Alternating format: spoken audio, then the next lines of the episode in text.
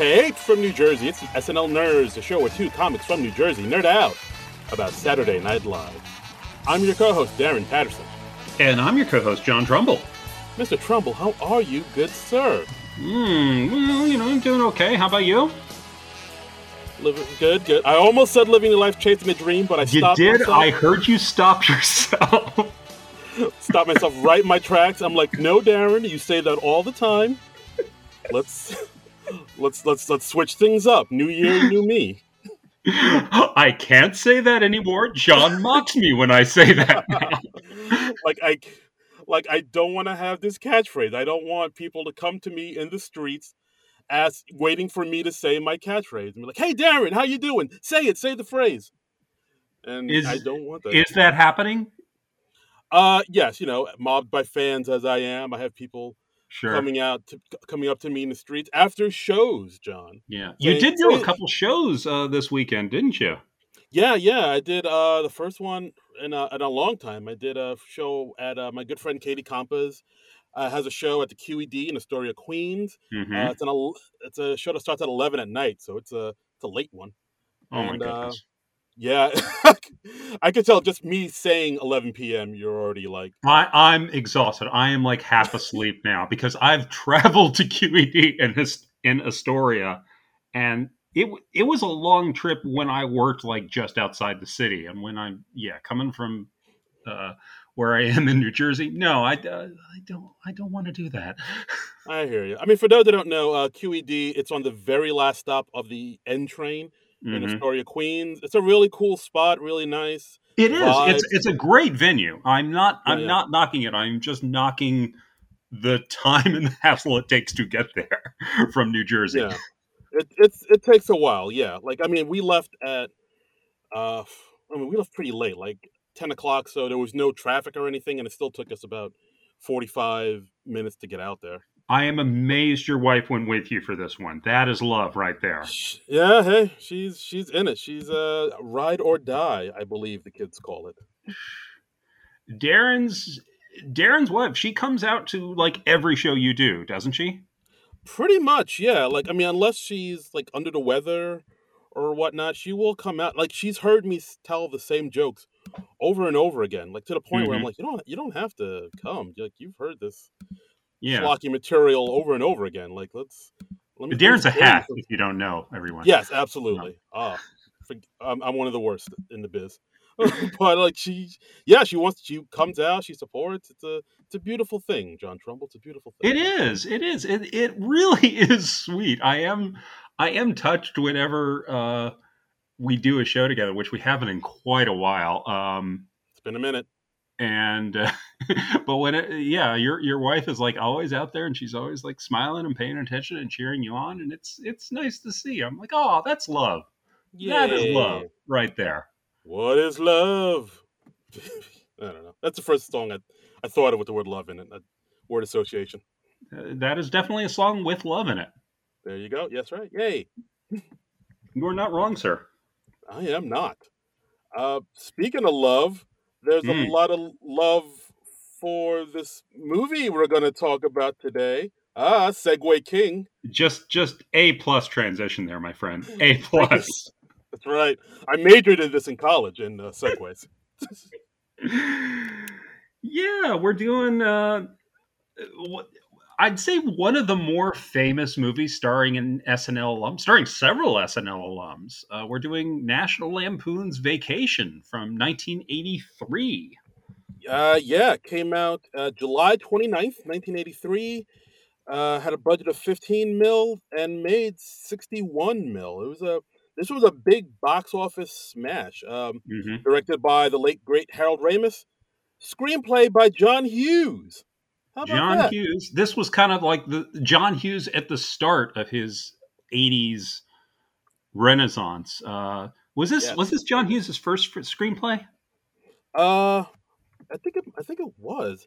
Yeah. Lem- I'll I'll double check, but I believe. Okay, we will so. say that it was John Hughes' first screenplay until we are disproven on this fact. Um, but the, the movie, it stars uh, Chevy Chase, Beverly D'Angelo, a, a young Anthony Michael Hall, uh, Dana Barron, Randy Quaid, who at the time this movie was made, was not on SNL yet, but he would be within a couple years. Uh, John Candy, special appearance towards the end there, not not on SNL, but late great John Candy uh, from SCTV and many other Right. great credits. And uh, who else? Who am I forgetting? Oh yes, and it's introducing Christie Brinkley. Oh yes, Christie Brinkley. who. Yeah, A Chihuahua. This is her first film uh, as well. yeah, the film debut of Christie Brinkley. Hence the and introducing. Um, this was uh, Christie Brinkley was famous at this point because I believe she first became really famous as like one of the Sports Illustrated swimsuit models in in the early '80s, and then she was like one of the supermodels from the '80s, and then she married Mr. Billy Joel, had a Mm. daughter with her, him. Um, got divorced at some point. I think she's been married a couple times since. But yeah, she- I mean, yeah, of course, you know, we all know her seminal work from Parks and Recreation as uh, Gayle Gergich. Yes, And, uh, yes, Jerry's wife. Uh, and uh, yeah, she's. I mean, she's just been known to be one of like one of the most beautiful people on the planet. I mean, she's Mhm. like professionally pretty. yeah, Pretty for a living. that's when you think about it. that is such a weird way to make a living, right? To being a model, to be like just your your occupation is to be hot. That's right. Yeah, nice. That's Nice work if you can get it. I guess so. I mean, hey, when you hit the genetic lottery like that, you gotta you, you gotta make the most of it during during your peak years, I suppose. So, Here, here. um, yeah. oh, so- also, all right. So, uh, real quick, um, so I did a little research just now, and yeah, this was not John Hughes' first movie he's written because before this, he wrote a, a little thing called Mr. Mom with Oh, uh, Michael okay. Keaton. Michael Keaton. Terry uh, Garr, and a- Martin Mull, yeah. Yeah, uh, another film called Class Reunion.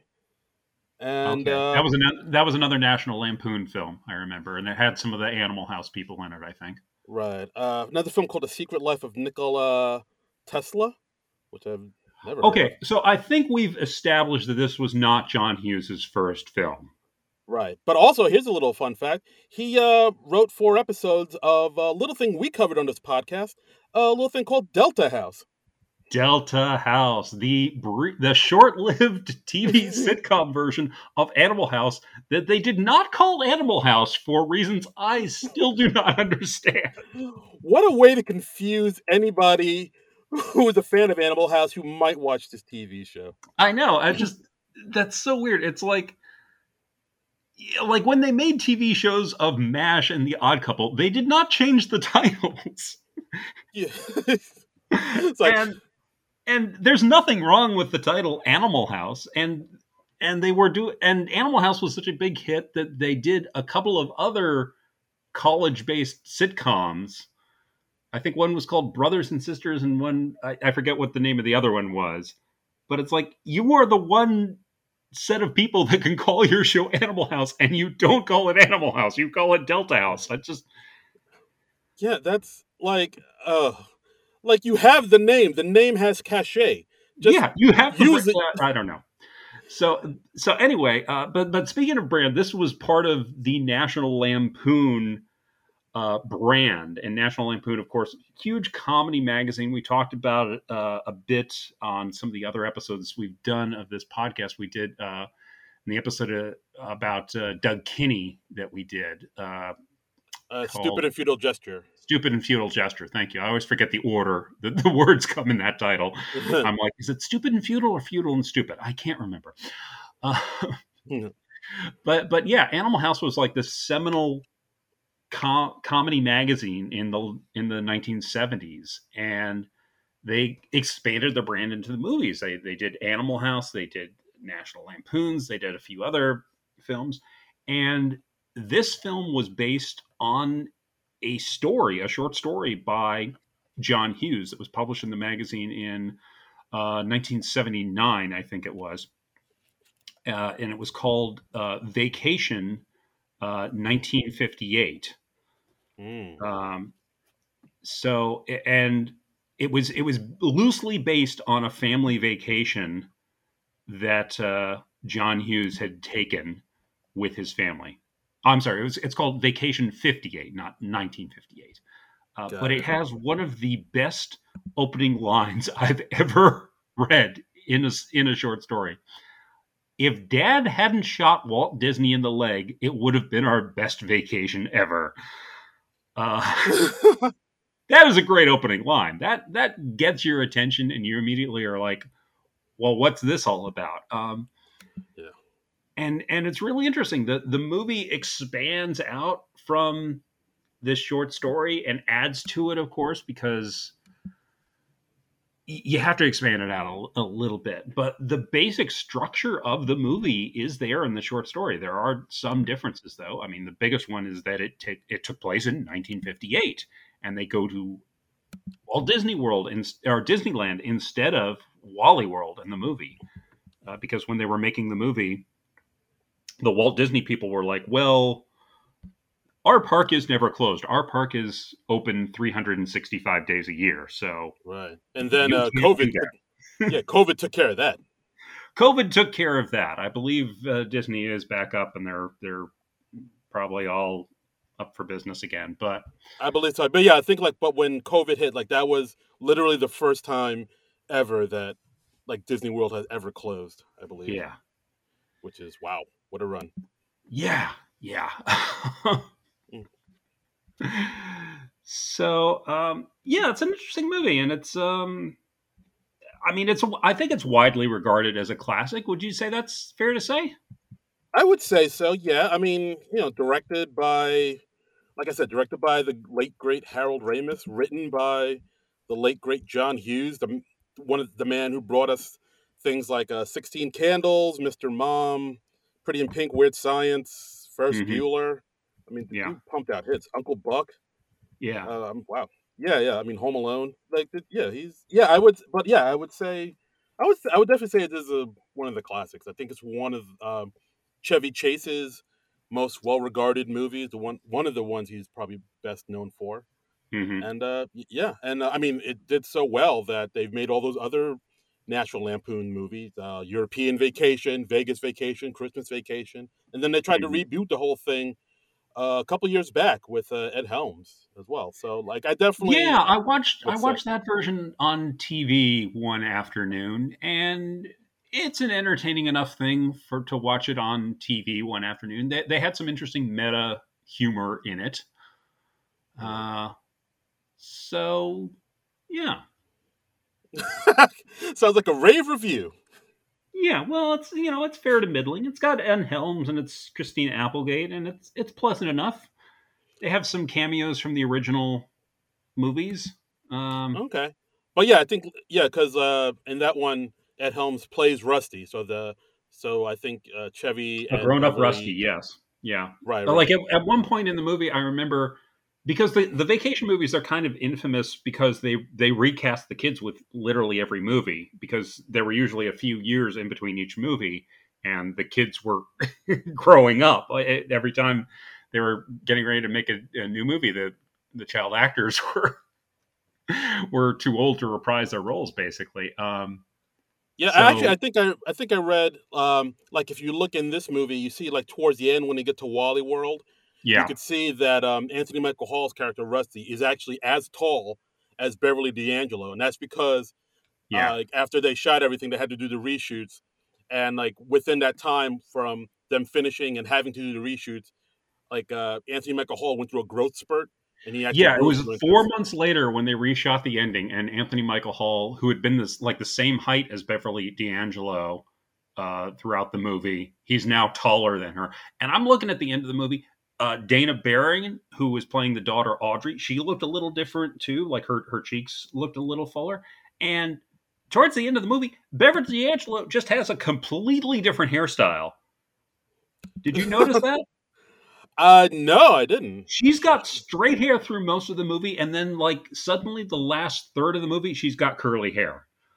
Well, she got her hair done because they It's don't. the they- they made weirdest the Wally. World. It's the weirdest thing because it's like, wait, the family's flat broke. They've they've had all these disasters happen in the movie. Why does she suddenly have a new hairstyle? When did she have time or the inclination to do that? I, it, it's a weird thing. Yeah, you can't show up at a Wally World looking all shabby. I guess not. I guess not. But uh, I mean, so this the movie concerns this family, uh, the Griswolds. We got Chevy Chase's Clark Griswold, Beverly D'Angelo as his wife Ellen, uh, young Anthony Michael Hall as the son Rusty, and Dana Barron as their daughter Audrey. And they're all going to pile into the family car and take a road trip from Chicago, Illinois, out to California to go to Wally World, which is Disneyland and everything but name.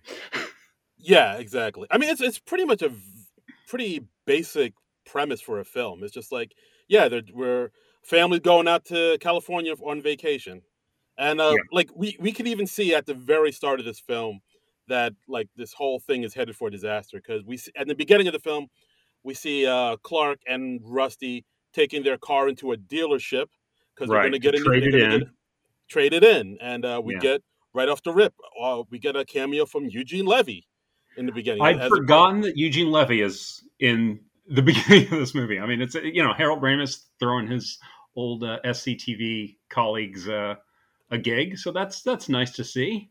yeah, getting them, getting Eugene some work, and uh, Yeah, yeah. So like right off, of course, right off the bat, they take the dealership takes the old car, they bring out the new car, but it's not the car they ordered. It, it's some, right. it's the big like wood paneled green uh, monstrosity. Yeah, he, know, he like- wanted the, Clark wanted the Antarctic blue sports wagon that he ordered, and then the the the dealer's doing a bait and switch basically, and he's like, Yeah. "Oh, well, that car didn't get here, but we've got this new car. This would be much better for your road trip." And it is it is a monstrosity. It's like a this station wagon, and the, obviously the production designers have gone to town on it to make it look even more ridiculous than it actually was. I mean, it's yeah, it, it's an ugly Yeah. color. It's got the wood paneling. It, not a good rough. looking car. yeah. And I also liked how like as soon as Clark sees it, he says, "Yeah, this isn't the car I ordered. Where's my car?" And then Eugene Levy goes to one of the people that work at the dealership. He's like, "Hey, Carl, what happened to this man's car?" And the guy's like, "I don't know." Yeah. And, and then that's it. That's, that's the only answer we get. Uh huh. Uh huh.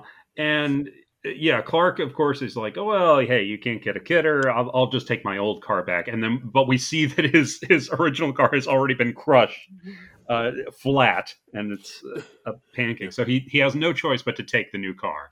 They destroyed his old car immediately.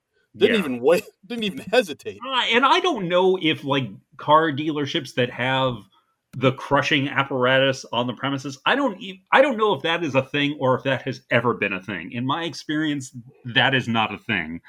yeah, like I don't think I've never seen a car dealership with the car crushing devices and heavy machinery in the back. Like Yeah. that's. that's I, I used to work for a car dealership, and I mean, we had garage and repair facility, of course, but the car crushing thing, no, no, that is like a very specialized piece of equipment.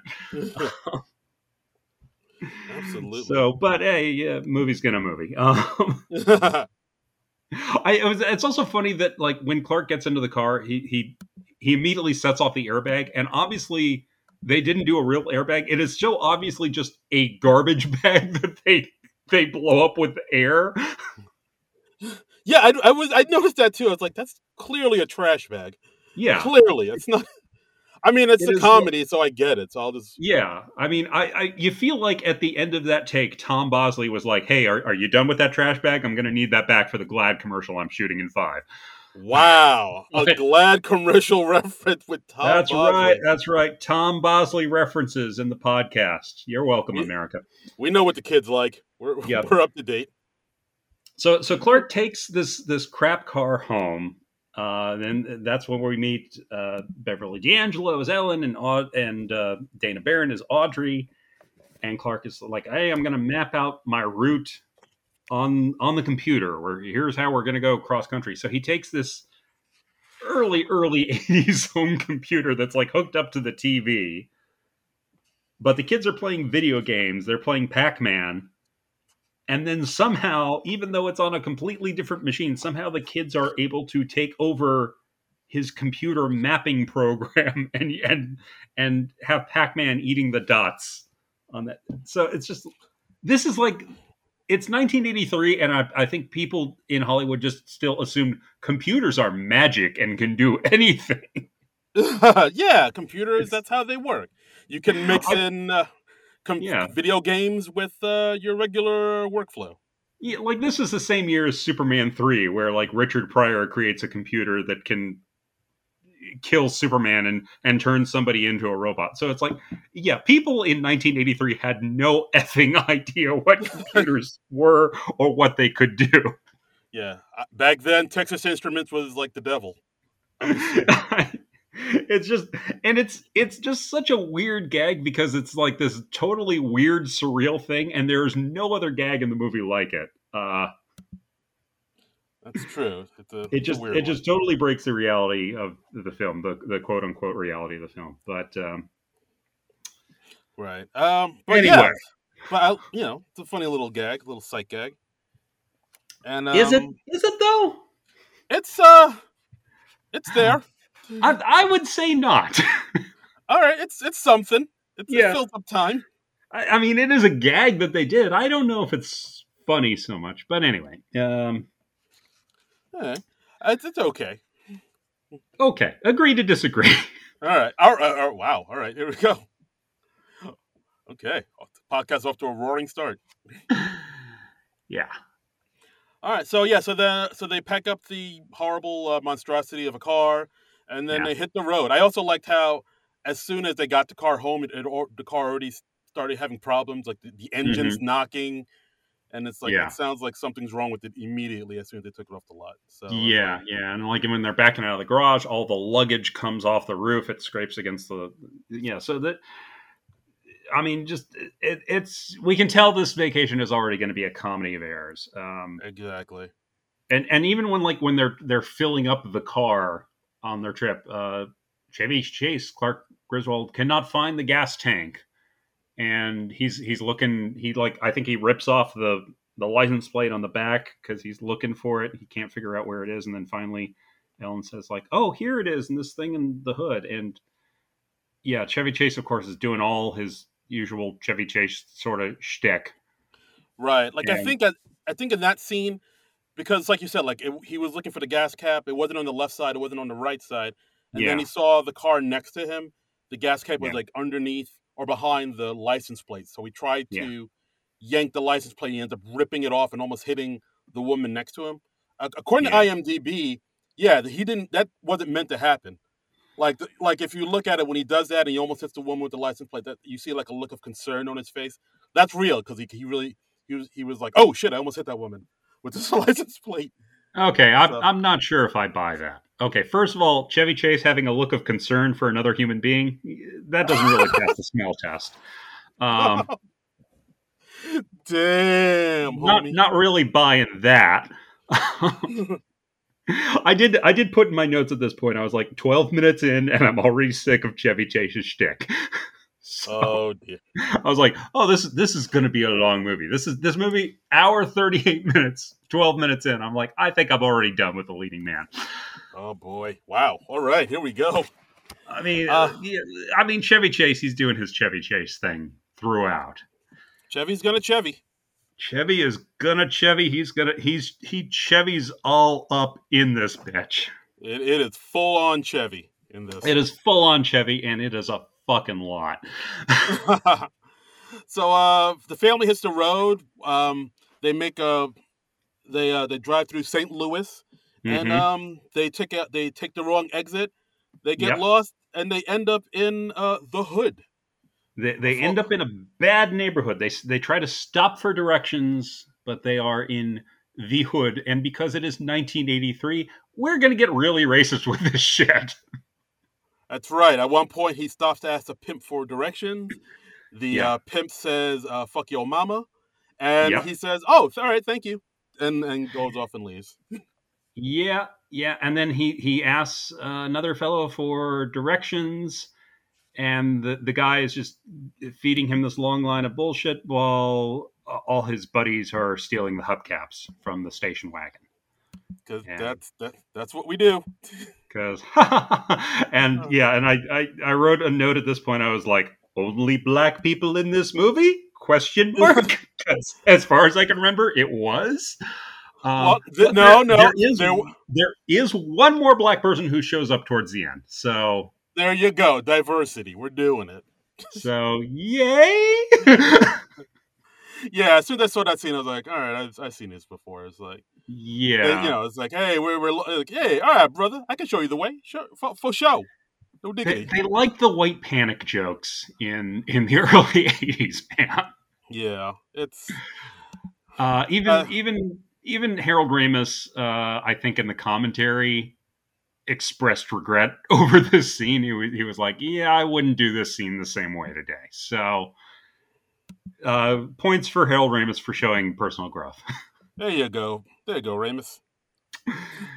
but yeah, it's it's very it's very Animal House. Do you mind if we dance with your dates? You know? Yeah.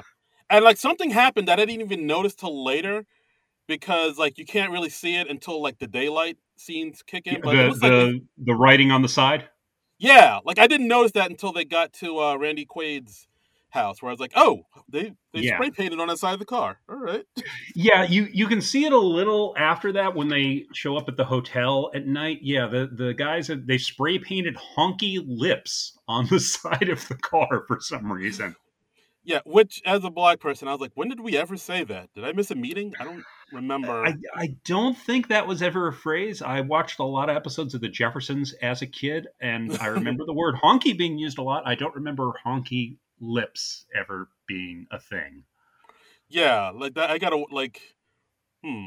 I don't know. Maybe it's a Chicago thing. Maybe John Hughes is like, I, have heard this in my days in the in the hood. I I feel like it it was more something like we want to make something up that sounds vaguely racial, but we don't want to be too offensive. So we want something racial that the kids can enjoy.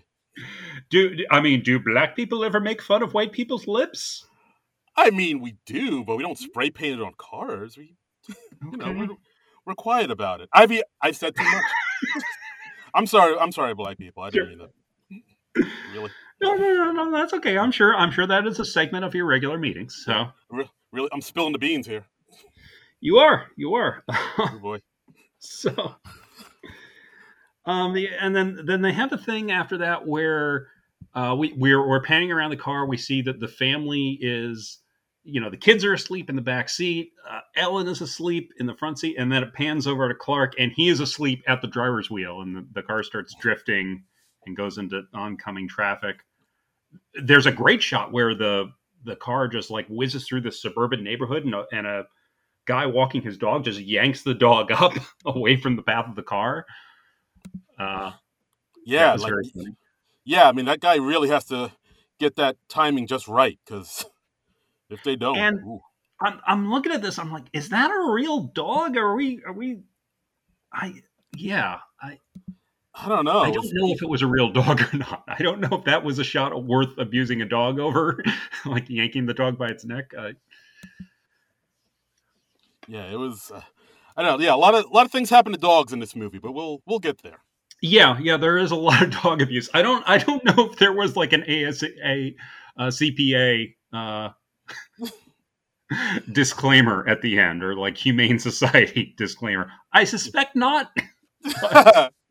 Like no animals were harmed? No we can't say that. Yeah i'm i'm feeling like maybe some animals were harmed during this. At least in story the animals are harmed. Um oh so so the griswolds like get to the hotel they all settle in for their first night. Um and be- again, because it's a movie in the 80s, we have like a brief scene of like totally gratuitous nudity where like Beverly D'Angelo is just taking a shower. Yeah. now you're talking. It's it's so weird when I go back and watch movies from the early 80s from for this podcast now because it's just it just so reminds you yeah, this was kind of a different era and they did, did they do not make movies in this way anymore. Look, if you're gonna have a rated R comedy in the '80s, you can bet your bottom dollar the thing's gonna have some boobies in it. It uh, needs it. Yeah, yeah. I mean, and it's just they they so don't do that anymore. I mean, not yeah. that there's no nudity in movies, but it's it's usually a little more relevant. yeah, I mean, an '80s comedy without boobies that's like cornflake without the milk, baby. Yeah, but I mean, eh, hey, people didn't have the internet yet, so right. That's right. This was their only outlet to see some boobs. This or or buying a Playboy at the 7-Eleven, those were the options. So Got a stack of nudie mags. And Ever- and Ever uh, baloney? and I remember like Beverly D'Angelo. I, I think she was she was very free with her body. You know, she was she was like in hair back in the day, so she just does not give an F. She's just like, yeah, sure, whatever. Hey now, ain't nothing wrong with that. Oh, got it, flaunt it. Um, yeah, wait, and then we have the thing with the the vibrating bed. Th- this kind of sets up that like Clark is very sexually frustrated throughout this this whole movie. He's tr- he's trying to have some intimate moments with his wife Ellen, and he's he's thwarted throughout this movie. Yeah, the kids are constantly cock blocking him, and he's Uh-huh. trying to use the massage bed, and the massage bed is all broken and goes haywire. Yeah, It's a it's a lot. Or you know, my, my boy Clark just wants to get his nut off, and just ain't happening. beautifully put, sir. Thank you. I'm a bit of a poet. I'm trying to take the high road here. Darren's just like, yeah, he wants to get his nut off. Okay, What? It's he is. He's that's what that's what it is, man. That's what it is, baby. Come on, we ain't nothing but mammals. Do it like they do on the Discovery Channel. Is that what you're saying? yeah. Da, da, da, da, da, da, da. That's a great song. Um, again, agree to disagree. Um, I actually did go to like a one of their concerts years ago, but it, that's another story for another time. who who was that? What was the name of the group again? Uh, the Bloodhound Gang. They The Bloodhound Gang. Yeah, okay. You and me, baby. I mean, it's a catchy song. I'll give you that. yeah, yeah. It's got a hook. It's got a hook. It's got a hook. I mean, it's it's like the Holiday Road of its day. Yeah, uh, we'll talk about that too, because like uh, our listeners, uh, John and I just saw the video for that for the first time in a long time, and that Yeah. that video is odd. Okay. Well, let, let's just go talk about it now. Um, Okay. Uh, The- right, the- yes. the- theme song for this movie is by the great Lindsey Buckingham, uh, who you know from his years in Fleetwood Mac, his brilliant solo career, and from guest starring on What's Up with That a whole lot. Um, Exactly. And uh yeah, yeah. And he made the song Holiday Road because as I think we said before, like a lot of 80s comedies had to have like its own theme song. Yes. Like of course, you know, as we talked before about Spies Like Us, Mhm. uh, you know, Back to the Future had Power of Love. Like every 80s you, movie you had you had Kenny Loggins with uh, with Oh uh, yeah. Caddyshack. Caddyshack. Yeah, yeah. So this this is in that vein. You, you do a nice rock song, you get a little cross promotion, you do a cool music video that's got clips of the movie, and people are like, "Hey, that movie looks cool. I am going to go see that and listen to that catchy rock song during the opening credits." hmm And uh, Holiday Road, not a whole lot in the in the lyric department. It's well, first of all, it's a super short song. It's like a little over two minutes. Two minutes And- long. Two minutes like- long. About five lines the man wrote. He, I mean, here are the here are the lyrics in their entirety. I found out long ago. It's a long way down the holiday road. Holiday road, holiday road. Jack be nimble, Jack be quick. Take a ride on the West Coast kick. Holiday road, holiday road, holiday road, holiday road. And now we are in the last verse, all right. I found out long ago it's a long way down the holiday road. Yes, the last verse is the exact same as the first verse. And then he repeats holiday road four more times. Final verse, same as the first.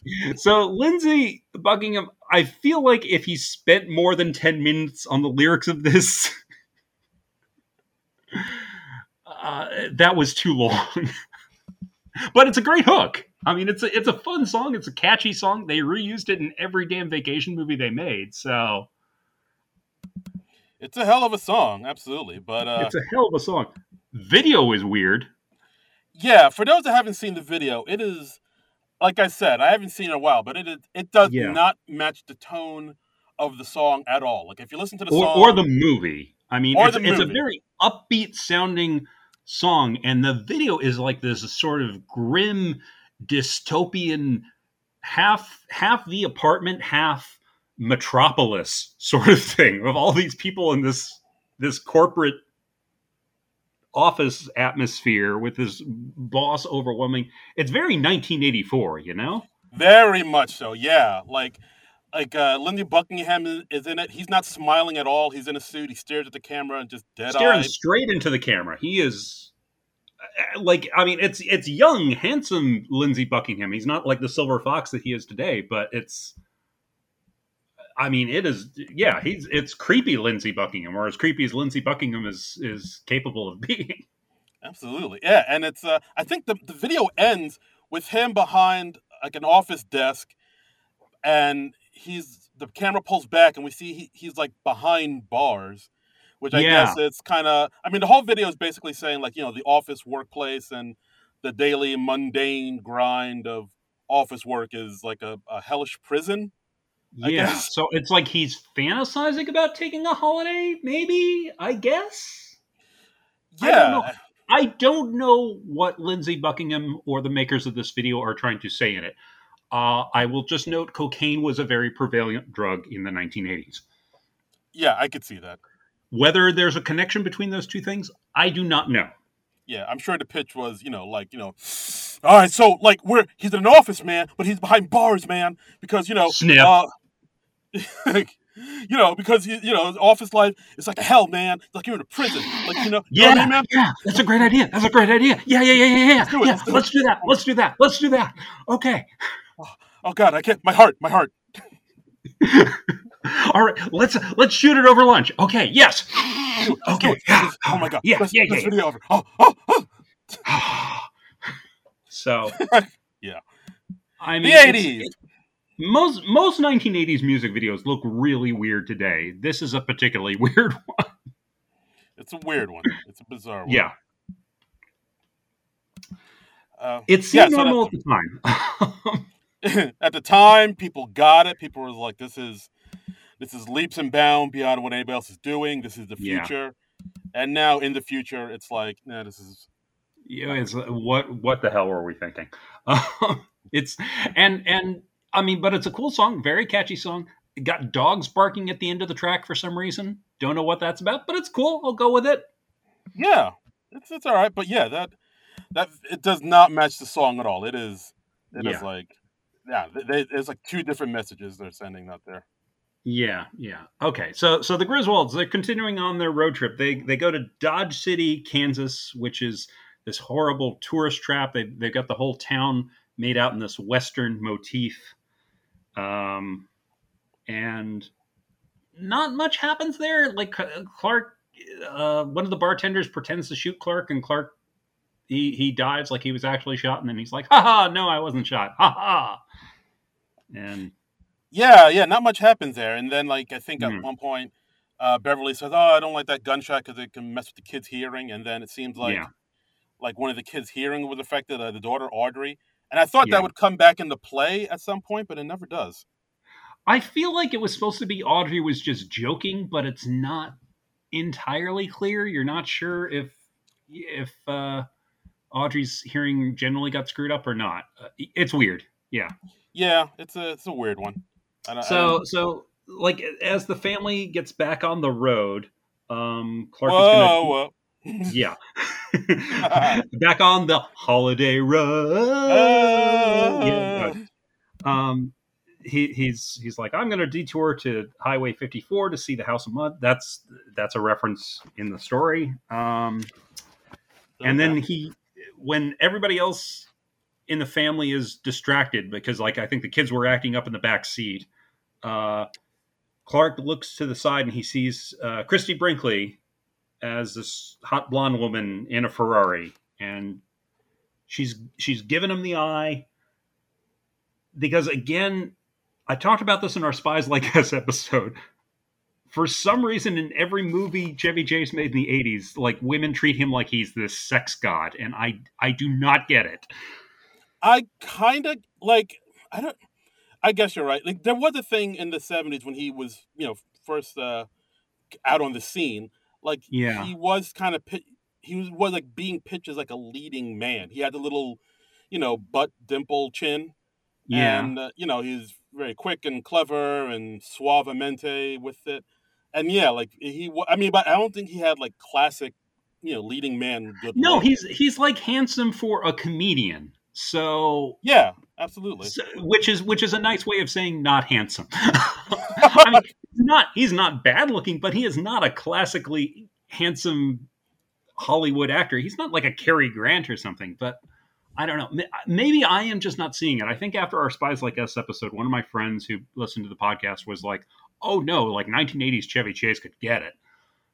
So Um, yeah, maybe the man was a sex god. I don't know. I don't. Maybe. I mean, maybe he had some moments in in Fletch where he looked like, oh, I can, I see it. But yeah, for the most part, he's just. Yeah. Yeah, I, I don't know. Like in Caddyshack, he flirts with Twiggy, uh, and I think he sleeps with um, Cindy Morgan in that. And in Spies Like Us, like all the ladies were swooning over him. And but hey, uh, uh, Christie Brinkley married Billy Joel in real life, so what the hell do I know? Um, Hey, and anything's possible.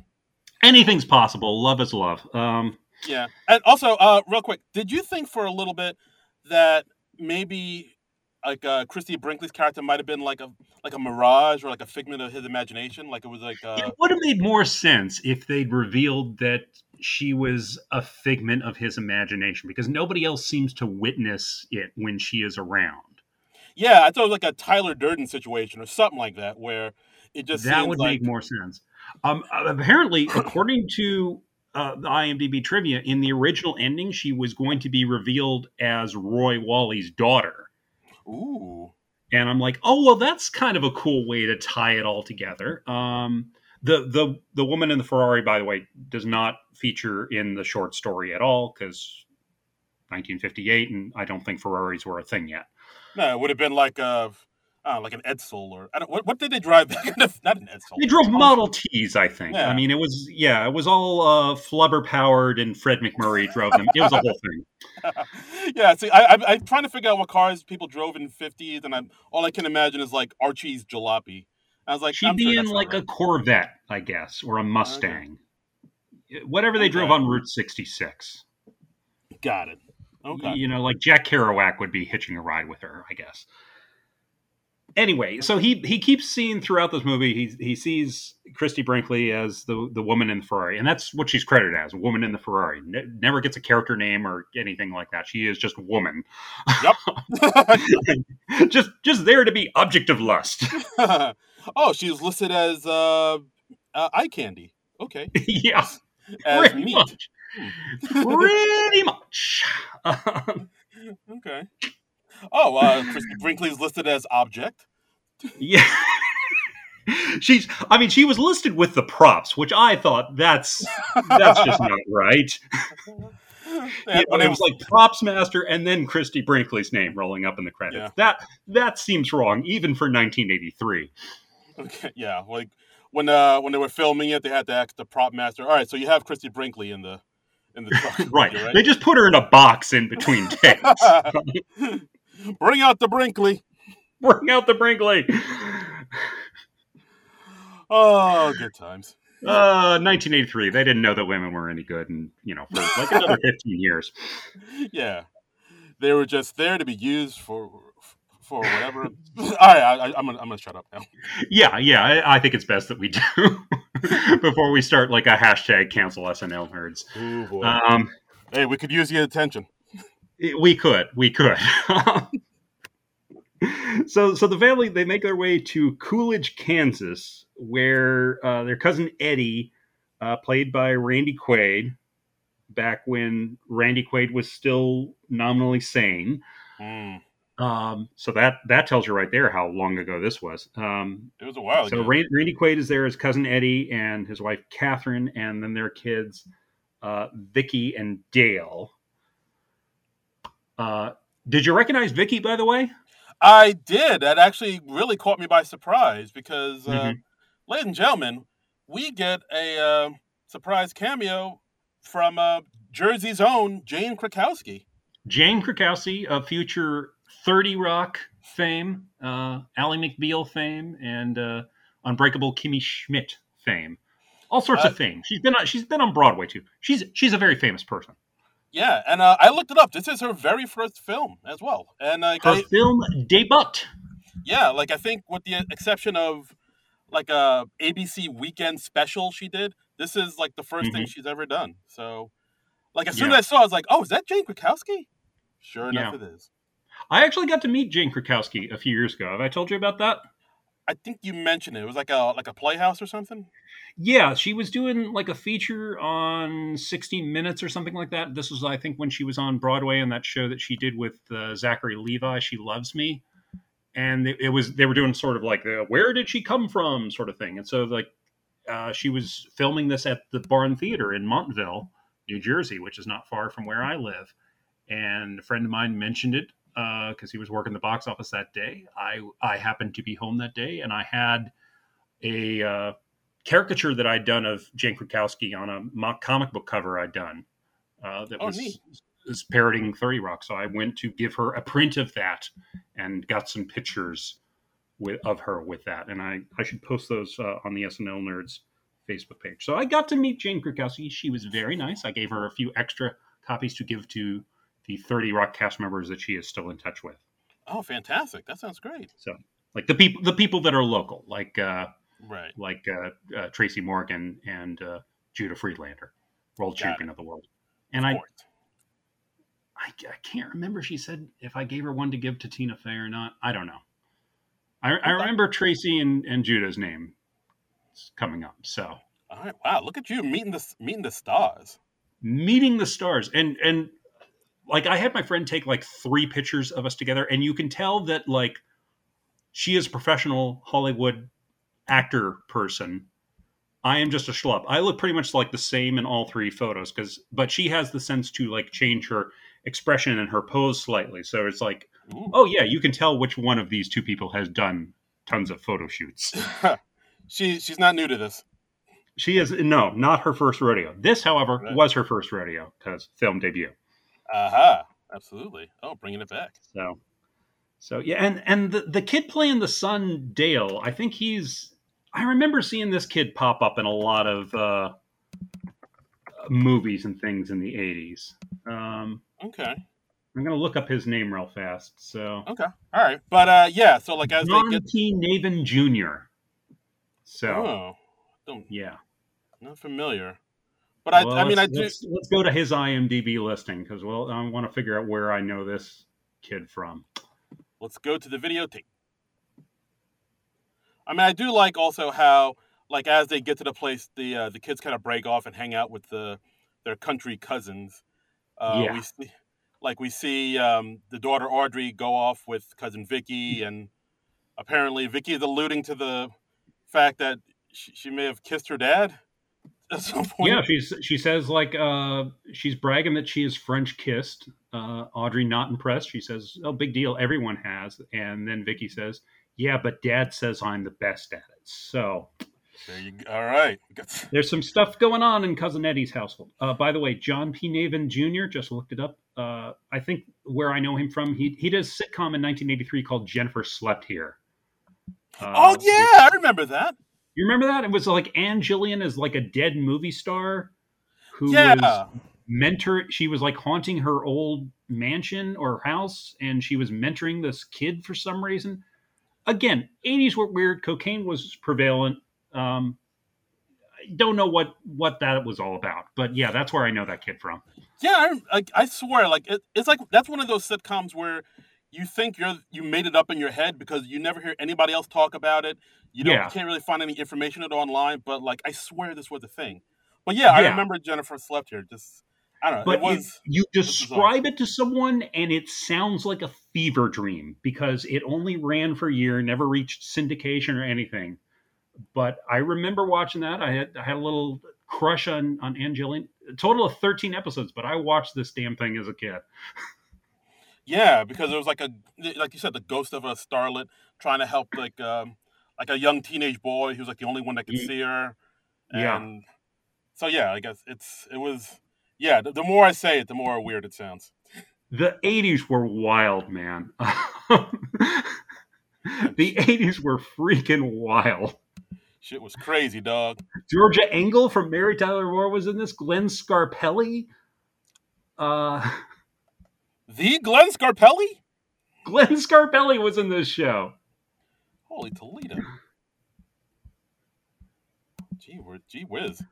They've, Um, they've got an ad for this on IMDb. It says, "Does Jennifer stand a ghost of a chance when a Playboy comes back to haunt her?" So apparently, they had other ghosts in other episodes. Um, oh wow, really, really expl- exploring the universe or expanding the universe. they really are. They they really are. There's there's another episode. Joey has Jennifer in a jar. What? A phony exorcism backfired. Can Joey save the beautiful ghost from life in a mason jar? Why did they have to throw in that she's beautiful? That- That's like don't forget. Well, I think that I think that was their main selling point for this sitcom was hmm. like Ann Jillian was a popular star at the time, so it was like kind of a star vehicle for her. I guess this was after she did Making a Living. Uh, Yeah, I guess so. I guess it was like, don't forget, guys, she's hot. We got a hot woman in here. there- there's another ad. Somebody apparently scanned a bunch of TV guide ads for this sitcom. Joey faces the crisis of his life. Can Jennifer help? And it says, You'll laugh through your tears at this very touching episode. So apparently, they did a very special episode of Jennifer Slept It was the '80s, man. We about the, the ghost of the Hollywood starlet mentoring like- the young teenage boy. we can't we can't just have this be about like a ghost trying to help a teenage boy, you know, get his nut off. We have to have a message here. okay, these ads are hilarious. I am going to have to tweet these. These these are the best things I have ever seen in my life. Um, Oh, the rabbit holes we go down on this podcast. yes, but oh, oh my god, worthwhile. Absolutely. Here, here's a tagline for for the premiere: With a ghost like Jennifer, comedy is alive and kicking. and it's got and this is not a photo this this is uh, th- an artist was paid to to do this art it's got uh, john p navin as the teenage boy and his he's his shirt is off but his he's got the bed covers pulled up like oh someone's seeing me partially undressed who's not supposed to be seeing me and then we've got ann jillian in like this marilyn monroe type of sequin gown with a feathered boa but she's ghostly, so you can see through her. so, Wowie. Oh boy, this is I'm I'm honestly now impressed that this thing made it to 13 episodes. It's uh wow. Here's another tagline: Jennifer Farrell. Once you've met her, you'll never give up the ghost. Give up the ghost. Okay, all right. So I mean, that's get it because she's a ghost. So you don't want to give her up. That, that's Don't want to give her up. Never gonna give her up. Never gonna let her down. Never gonna run around and Mm. desert her. Nice. She's no stranger to love. Yeah. Uh, so anyway, uh, Dale teaches Rusty how to masturbate, and Vicky gets Audrey high for the first time. Yes. So That's, that's that's what happens there. yeah, and uh, then we're also introduced to uh, Aunt Edna in, in this uh, when they visit the cousin's house too, played by uh, Im- Imogene Coca, if I'm not mistaken. Im- Imogene Coca from uh, best known for her work with Sid Caesar. She was on uh, your show of shows with him, I believe. Mm, absolutely. And uh, yeah, so we find out that Aunt Edna actually came out to where they live from Phoenix to sort of help She them traveled out. Aunt, Aunt Edna did not come out and announce that she was gay. Yeah. Oh, sorry. That's what I meant. Yes, she she traveled out to Yes. to to the family because apparently, uh, you know, cousin the cousins are are on a hard financial times, Yeah. and uh, we we learned that yeah, like if it wasn't for Aunt Edna's um, well, Social Security, they wouldn't be able to make it. We also see like them having like a little cookout in the backyard where they're literally just making hamburgers with hamburger helper, no no, no meat. Yeah, That's that's a that's a rich man's luxury. yeah.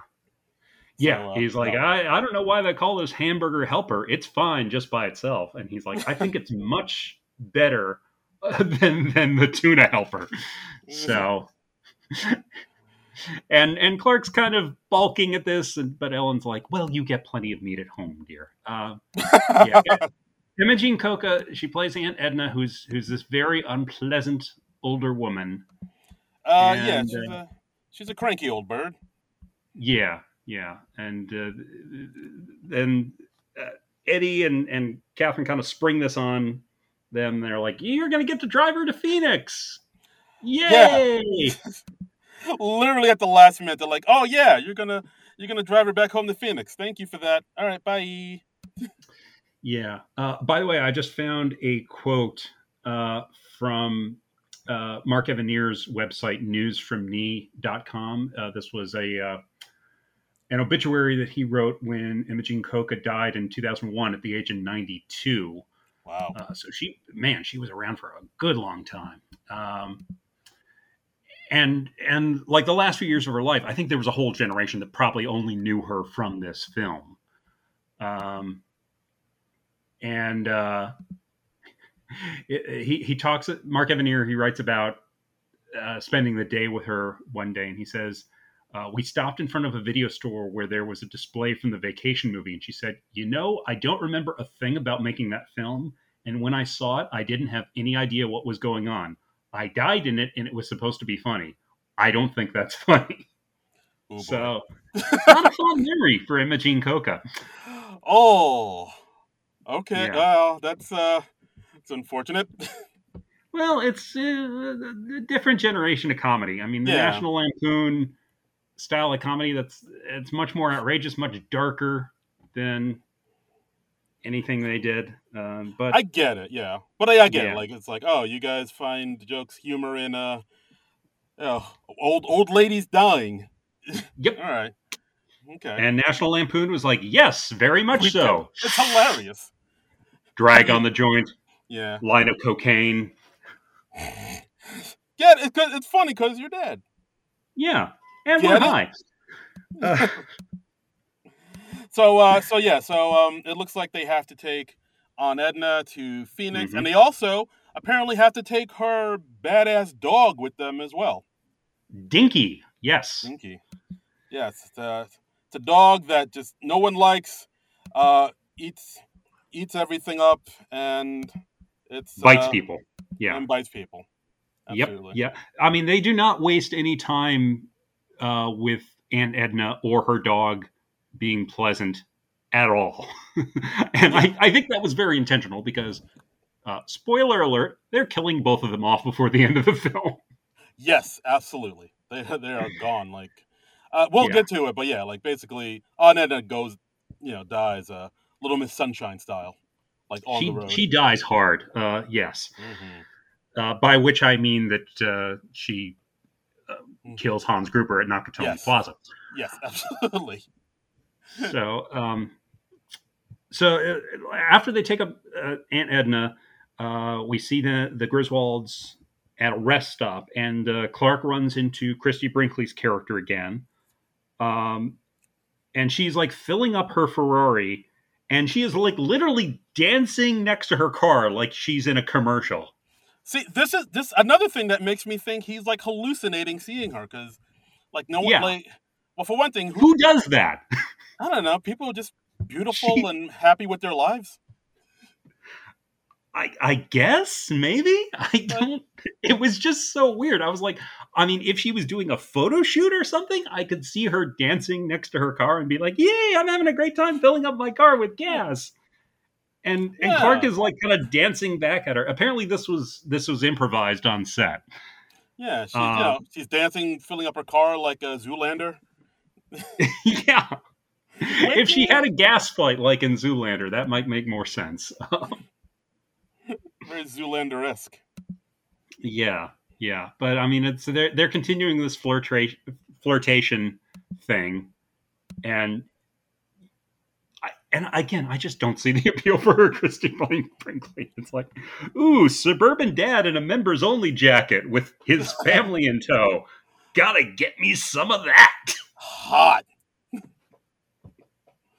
And you're absolutely right. This would make so much more sense. It was if it was just Clark's imagination. yeah, like that would be because like he's all pent up, you know, because he didn't get his. Yeah, and so he just sees this beautiful woman everywhere he goes and thinks, you know, what if? That- yeah. It would make a lot more sense. It would make so much more sense. but no, apparently this was literally true because yeah, it, it's got to be literally true from what we see in the movie later. Um. Absolutely. Oh, and the, and and the dog peed on the sandwiches, so we we get a, some uh, gross out humor in there too. Which, ew. dog, dog pee, hilarious. You know, it's like and nobody and you're like, you don't smell that at all, really? Yeah, you just uh, bite into the wet sandwich, yeah. and I it mean, takes you a few bites to figure that out. Okay, all right. yeah. I mean, not for nothing, but pee smells. You you know pee when you He has an odor. yeah. I mean, don't eat. I'm I'm not even talking about the asparagus stuff. I'm talking about just regular run of the mill, you know, dime a dozen pee. Yeah, yeah. And you are holding these sandwiches in your bare hands. I'm I'm just saying that this is not a joke that holds up to any kind of scrutiny. As soon as you touch the sandwich, you're like, hey, whoa, wait a minute. This is I mean- sopping wet. If you have any kind of sandwich and it is not a French dip sandwich, it is Yeah. not okay for it to be wet. Exactly. Even sloppy joes are dry. Yeah, exactly. A, a French dip is the the only time it is remotely okay for you to have a wet sandwich. Here, here. All right. So anyway, they, they go to uh, this campground called Camp Comfort with two Ks, Mm. uh, yes, and in we uh, get another SNL alum in there, Brian Doyle Murray, right. Yeah, they're in uh, Colorado at this point. And- Colorado. that was it. Okay. yeah, and uh, we we see uh, you know Bill's Billy's brother Brian, hmm and uh, yeah, then they they spend the night in some tents. Uh, the Yeah. kids are happy to see a pool there. It's like, oh, they got a pool, awesome. Kids go to the Yeah. pool. Pool is filthy with two geese uh, floating in it. Yeah. So no pool. Um, yeah, this place kind of a tourist trap. Um, yeah, bit of a dumperoo.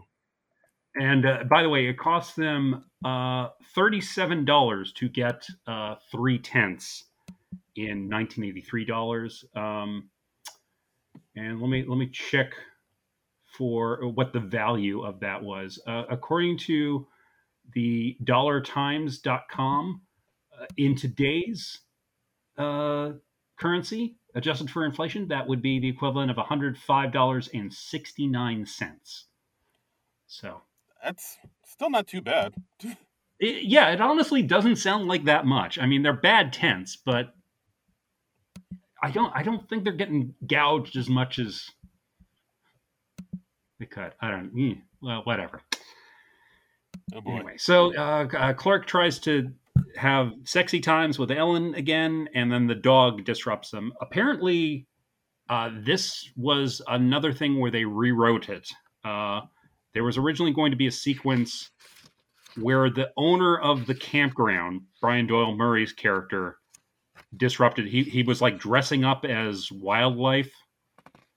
Right, yeah. He was, he was supposed to dress up as a bear and scare them because, like, I Yeah. think he hints that, you know, the price includes a lot of, you know, wildlife fun or something. right. So I guess that the wildlife fun includes dressing up as a bear and scaring the bejesus out of your customers. Yeah, that sounds more like his thing. That sounds like his little personal fetish. Um, That's how he gets his nut off. I mean, hey, I'm not, I'm not kink shaming. You do what you got to do as long as you have the consent of all parties involved. Right. Go nuts. He's a furry. He's one of the earliest furries. I think He is a furry. Brian Doyle Murray is playing a furry in this. They cut that scene out, but he's still a furry. Let's be real here. Brian Doyle furry. Brian Doyle furry. Perfect. Perfect. Done. Um, Oh. so so they're leaving the campground. The dog is still going nuts the next morning. Uh, Clark he, t- he ties the, the the pooch to the the rear bumper of the station wagon. Yeah, as soon as he did that, I was like, I, I think I know where this is going. This is not going to end well. No, No, no, it's No. not. it is. And yeah, they're back on the road. Uh, Clark's like, "What is that rattle? I've been hearing that rattle for a while. What is going on?" And then he gets pulled over by, by a motorcycle cop, and the I- cop is just enraged at him. Right. Absolutely. As you should be. Because, like, he asks him to like, get the car, get out of the car. And I think he Yeah. immediately says, like, if I, like, if I wasn't a cop, I'd smack you over the head with the butt of my gun. Like he, he Right. threatens him immediately. And uh, Immediately, right out of the gate. Um, and and you're watching that, and you're like, is is this movie made in 2022? oh shit, tell him. And I'm like, oh no, no, because he would do that in uniform here now. So yeah, Oh damn. Oh shit. Trumbull's woke. Let him know what's up. hashtag defund the police. Um, Let him know what's up, JT. Tell what time it is. but yeah, the, we find out the reason the cop is enraged. He pulls up an empty dog collar with a leash attached, and then Clark instantly realizes, "Oh shit! I never untied the dog from the bumper and put him back in the car, and I've inadvertently been dragging this dog behind us for however many miles it's been." Yeah, like did no one in the car notice the dog wasn't there anymore? Uh no. Anybody this, like this again? This comes straight from the short story. Um, Okay. There is more description of what the corpse of the dog looked like. Oh god. Yeah. But it's a short story. It's not illustrated, so it's just left to your imagination. In a movie, I think very right not to show the dog carcass Yeah. and just leave it to your imagination. I thought that was a smart move too. And they actually had like a good exchange between the cop and um and Clark. Mhm. He they, had this one joke I thought was like the funniest joke in the movie where the cop said, "Do you know what the penalty is for for animal cruelty in this state?" And, and Mhm. Clark is like, "No, no, I don't." And he's like, "Well, it's probably pretty steep." yeah, yeah. The cop has no idea either. Um, it's, I think the actor's name was uh, James Keach, if I have that right. Um, Yeah, that's actually pretty. I actually like that that the little back and forth they had. I thought it was pretty funny. Yeah, yeah, he's um he plays that role well. I mean, he's got it's just one scene, but he's got a lot of notes to play, and it is it is it is pretty funny. I think it's a little handicapped because like Chevy Chase, he never really plays anything for real. He's he's always got at least a couple levels of irony that he's Right. operating under. It might have Yeah. been better if he'd played it more real. I think, but, Oh, yeah, I can see that. But, but also, Chevy's gonna Chevy. Chevy's gonna Chevy. I also liked like at the end, he um you know he gave him back the he gave him back the leash in front of the family, saying, uh, "Here's the leash, sir. I'm gonna go get the rest of the carcass off the road." Yeah, yeah. They, I mean, they're trying to play it like they're trying not to let on to Aunt Edna because they're like, well, why horrify her? Why give this horrible woman any extra ammunition against us? And and Yeah. yeah. so Ellen, Ellen, of course, who realizes what happens, and the kids who realize what happened. Aunt Edna doesn't realize what happened, and and Aunt Edna thinks that Clark's just been pulled over for speeding, and Right. Absolutely. but then Uh, after that, it's dog killer. yeah, because he did indeed kill a dog.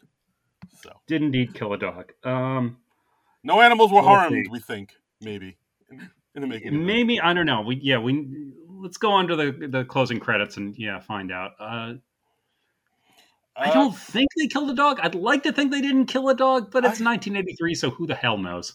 I mean, look, National Lampoon did pull a, a gun on a go- on a dog on the cover of one of their magazines. That's so- true. That is one of the most. That is the most famous National Lampoon cover. If you don't buy this magazine, we will shoot this dog. So Uh. I don't know. They're not above putting down a pooch for for comedy. That's all. I'm. Well, threatening to kill a pooch. For Threatening. All right, all right. Let's all right. Let's get into semantics. All right. I don't think they literally killed that dog on that magazine cover because if they did, that seems unnecessary. Your Honor, we only threatened to kill that dog. So We only put a, that gun against that dog's temple to get that weird expression. yeah. And it is a hilarious cover. I, I got to give it to him.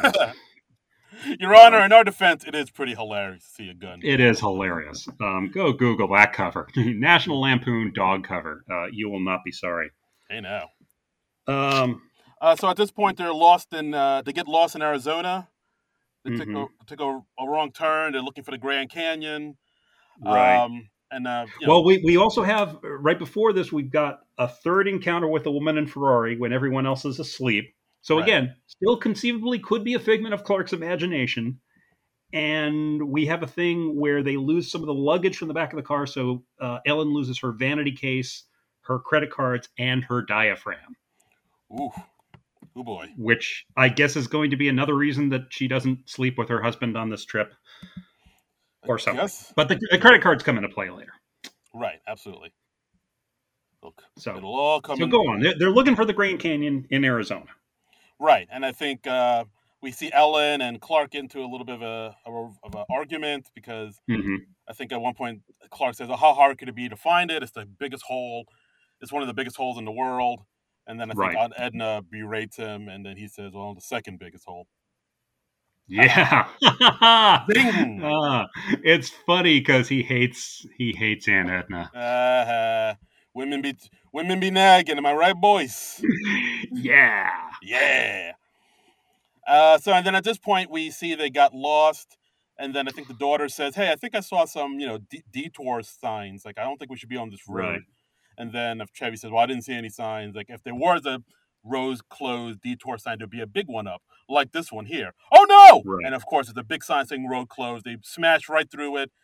They uh, fly like 50 feet in the air, I believe, Yeah. and Yeah. uh, and crash in the in the middle of nowhere in Arizona. Yeah. And I think I think this was shot at like Monument Valley, it looks like. It looks like Monument Valley from all those John Ford westerns. It looks like it looks like I, I don't know what Monument Valley is, but I'll take your word for it. I well, I'm pre- I'm pretty sure. Okay, let me let me see. talk a little more while I Google this because I'm now very curious if this is uh, Monument Valley or not. Okay. Uh, so yeah. So at this point, the car is totaled. All f- all four tires are flat.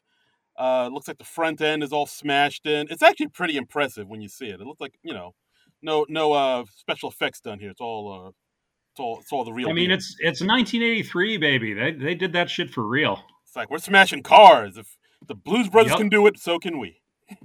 It is Monument Valley, Monument Valley, Arizona. It's I mean, pretty much any Hollywood western was shot at Monument Valley. So Oh wow. Pretty, all right, fantastic. Yeah. Uh, I mean, yeah, they they did do like pretty much every location in this movie they went to for real. I mean, and they went to a lot of different states. The Camp Comfort stuff was shot in Colorado. It looks like, uh, and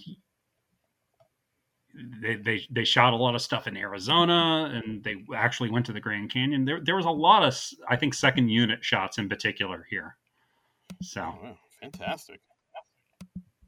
Okay, pretty cool. So uh, at this point, the family is lost. They're in the middle of nowhere, uh, running Mhm. low on money. Uh, but Yeah. Clark still has this optimistic uh, way about him, saying, "Oh yeah, I'll just walk out in the desert and, uh, you know, find the next, uh, you know, gas stop. It can't be too far." Can't be too far. It's only going to be. I'll be back in an hour.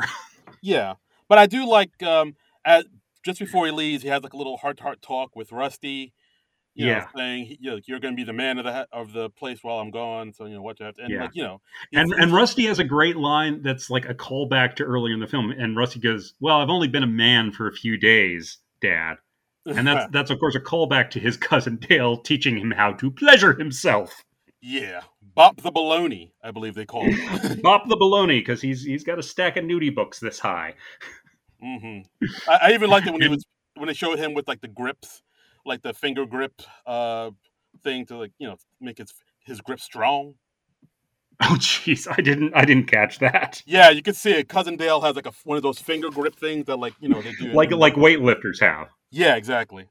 So he's he's been at this for a minute. He he's he's doing his exercises so he can get the maximum whatever. But yeah, but it, but it's a cute scene where uh, Clark's trying to have a heart to heart with his son, and he he he gives his beer over to Rusty to you know because that's something his dad did for him at his age, and and Rusty while Clark is talking just chugs the whole beer. Yeah, chugs the whole damn thing. Um, I think that I think that's the best scene in the film. Personally, I think that that is the funniest scene in the film because uh, Chevy Chase and Anthony Michael Hall in particular play the hell out of it. Yeah, I think it's like a pretty that is, that is a pretty solid scene too. That's like my, one of my second Yeah. favorite scenes. I also like like you, part- you watch this scene and you're like, this is why Anthony Michael Hall was like such hot shit in the mid '80s because he was he was really good. He was a good child actor, man. yeah, just like right off the rip, he he had it down packed. I also like the little thing Yeah. they did where Clark just like casually puts on his glasses as he talks Uh-huh. to him. But then, like as he keeps talking, you see the glasses are broken, and then like Mhm. they're broken in half. It's like one half just straight up falls off his face, and then the other Yeah. half falls. But he just keeps talking. He they don't even make mention of it. That's, like, a yeah, nice that's a very Chevy Chase sort of thing. That's that's like Chevy Chase's version of subtlety. Chevy's gonna Chevy. And and for the rest of the movie, he's got the tape on the middle of his glasses. Um, Mhm. but yeah, I think I think that's definitely the best scene in the film. So so Clark runs off to find a gas station.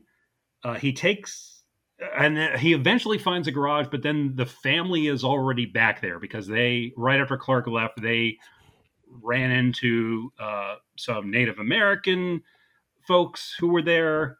This was apparently in another deleted scene, and then they took them to the garage.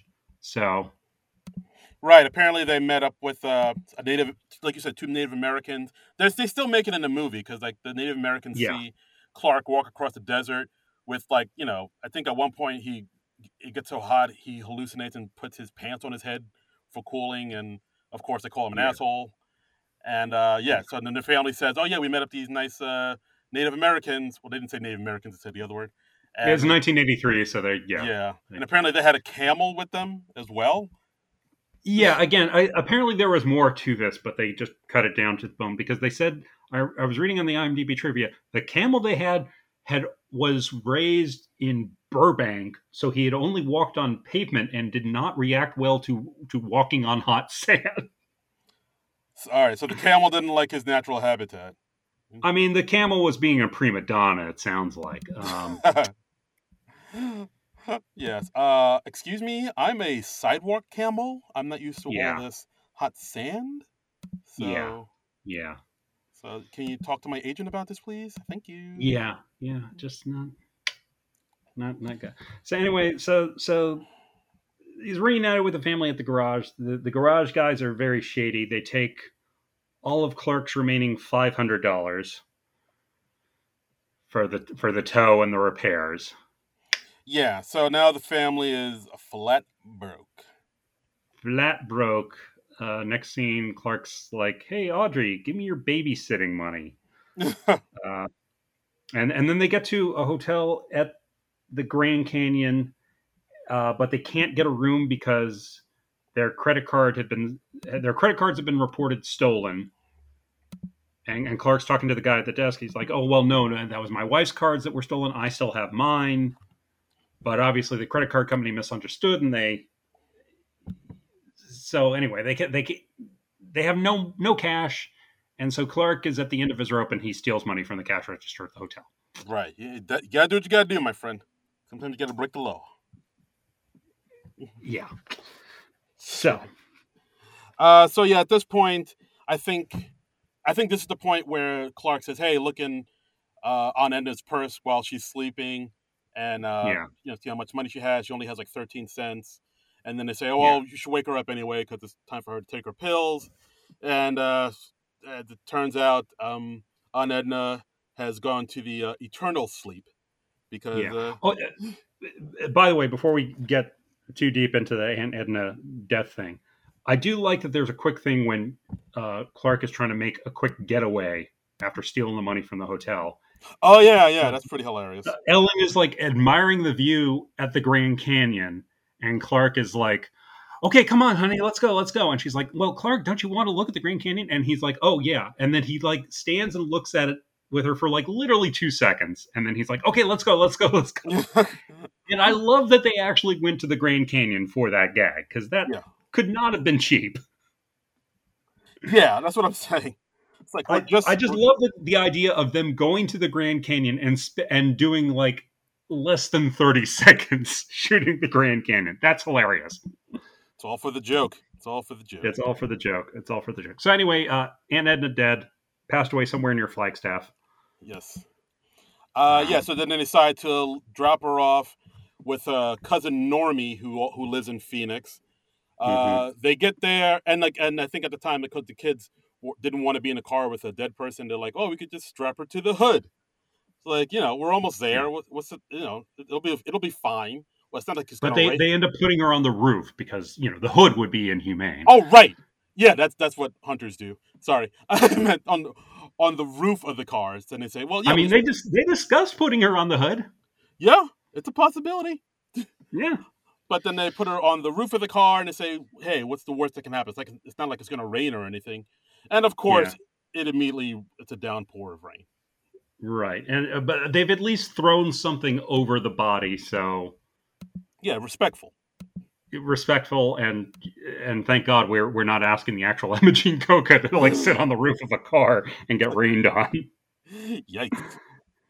So so they end up dropping Aunt Edna's body uh, tied to a lawn chair on a patio at her son Normie's house in Phoenix, Arizona. And because Normie is out of town for some arbitrary BS reason, they just leave a note there with her body, like, say, Yeah. "Sorry, we'll call later."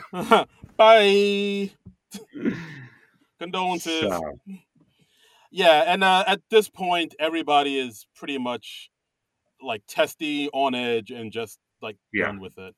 Like I think yeah, at thi- Ellen's like, if if we just went home, I wouldn't mind a bit. This trip has been a disaster in every sense of the word. Let's just cut our losses and go home. right, like the like the daughter wants to go home, the son wants to go home. They get thing's been a bust, and this is at this point, like uh, Clark kind of snaps, and I believe he says uh, the famous words. Uh, what did he say? I think have you all lost? Are you all fucked in the head? We're like ten fucking. We're ten hours away from the fucking park. Like I thought that was hilarious because like throughout the whole movie, uh, Clark doesn't curse really at all. So to have him Mhm. come out saying, "Are you all fucked in the head? What the fuck?" Like that, I think that Yeah. hit hit it a little bit home a little bit harder. He, he's dropping some f bombs. Yes. Yes, it's potty Yes. mouth. Um. Yeah, and he's like, yeah, we are only ten hours away from Wally World. Uh, and he he is just bound and determined to take his family there no matter what, and and make the most of the three days they have left. Right. And the, the whole reason he drops off Aunt Edna is because he, he doesn't want to spend the last three days of his his vacation dealing with like the legalities of having a dead body and a funeral and all that. Yeah, He's just- it's a whole thing. no, no, no. Her dying would be too much of a time suck. Let's let's just continue on to the amusement park. This You know, like you do. yeah. This, why should somebody? Why should a death get in the way of a good time? That's all I'm saying. exactly exactly uh, so yeah clark understandably gets into a fight with ellen at, at the motel this is the point in the movie where ellen's hair has inexplicably changed to a new hairstyle As you do. Maybe it's the humidity. I, I mean- don't know. I mean, maybe it's supposed to be the humidity, but no, it, it- her hair has has just gone from straight to curly, and I I don't know if like Beverly D'Angelo like booked another job before they shot the end of this movie or what, but it's weird. It's very possible.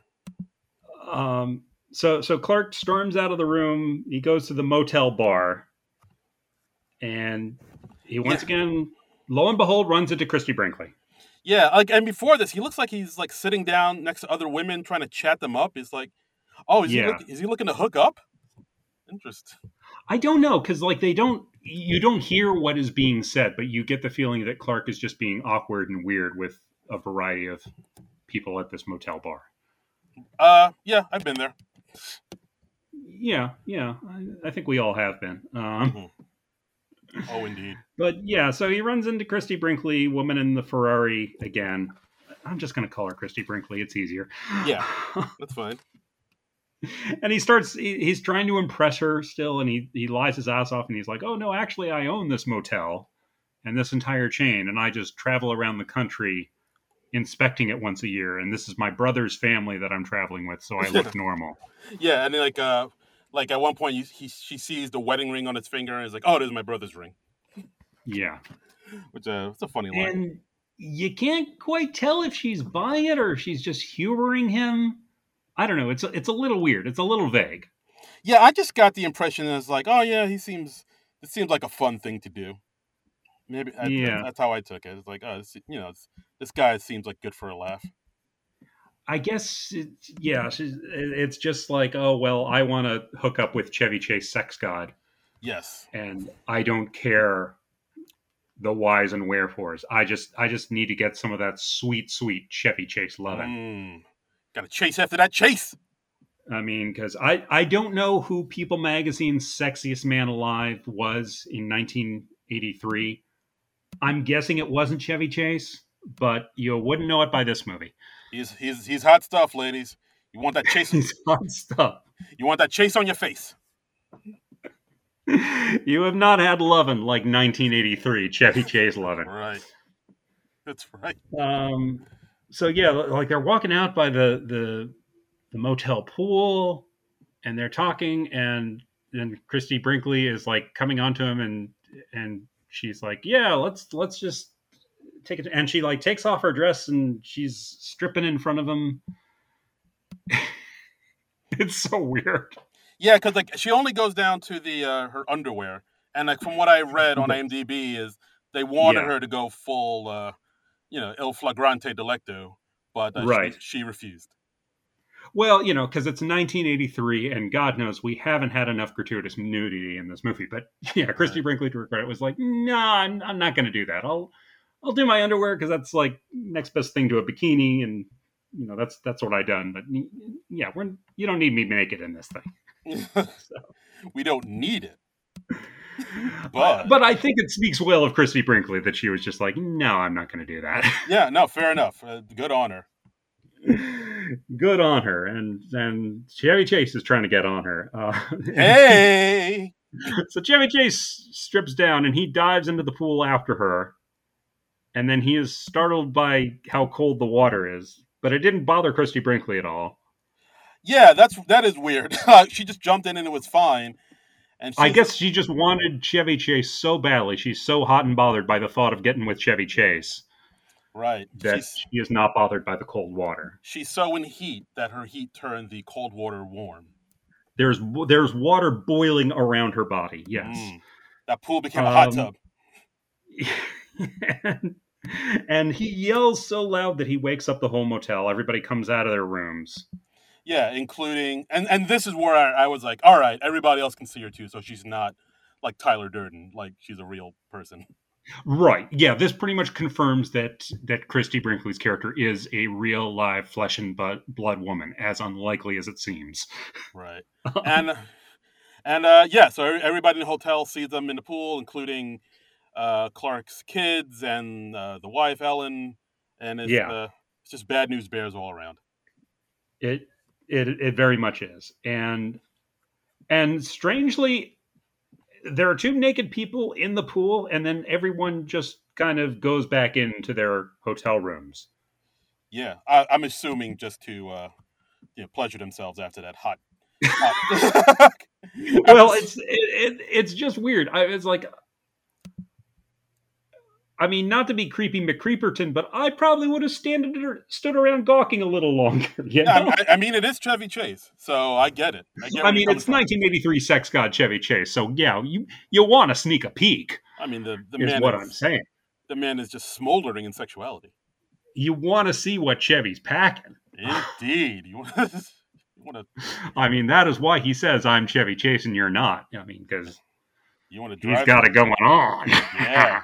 you want to drive that Chevy. Um, but yeah, so so yeah, Clark he swims over to naked Ferrari lady and says, "I actually do have a family," and she's like, uh, "Yeah, I kind of figured." I, I saw it through that ruse, sir. she's like, "Yeah, I kind of caught on. I'm not a total idiot." Um, and then and then Clark gets dressed apparently remarkably fast because he's he's up at the balcony with his son before anything.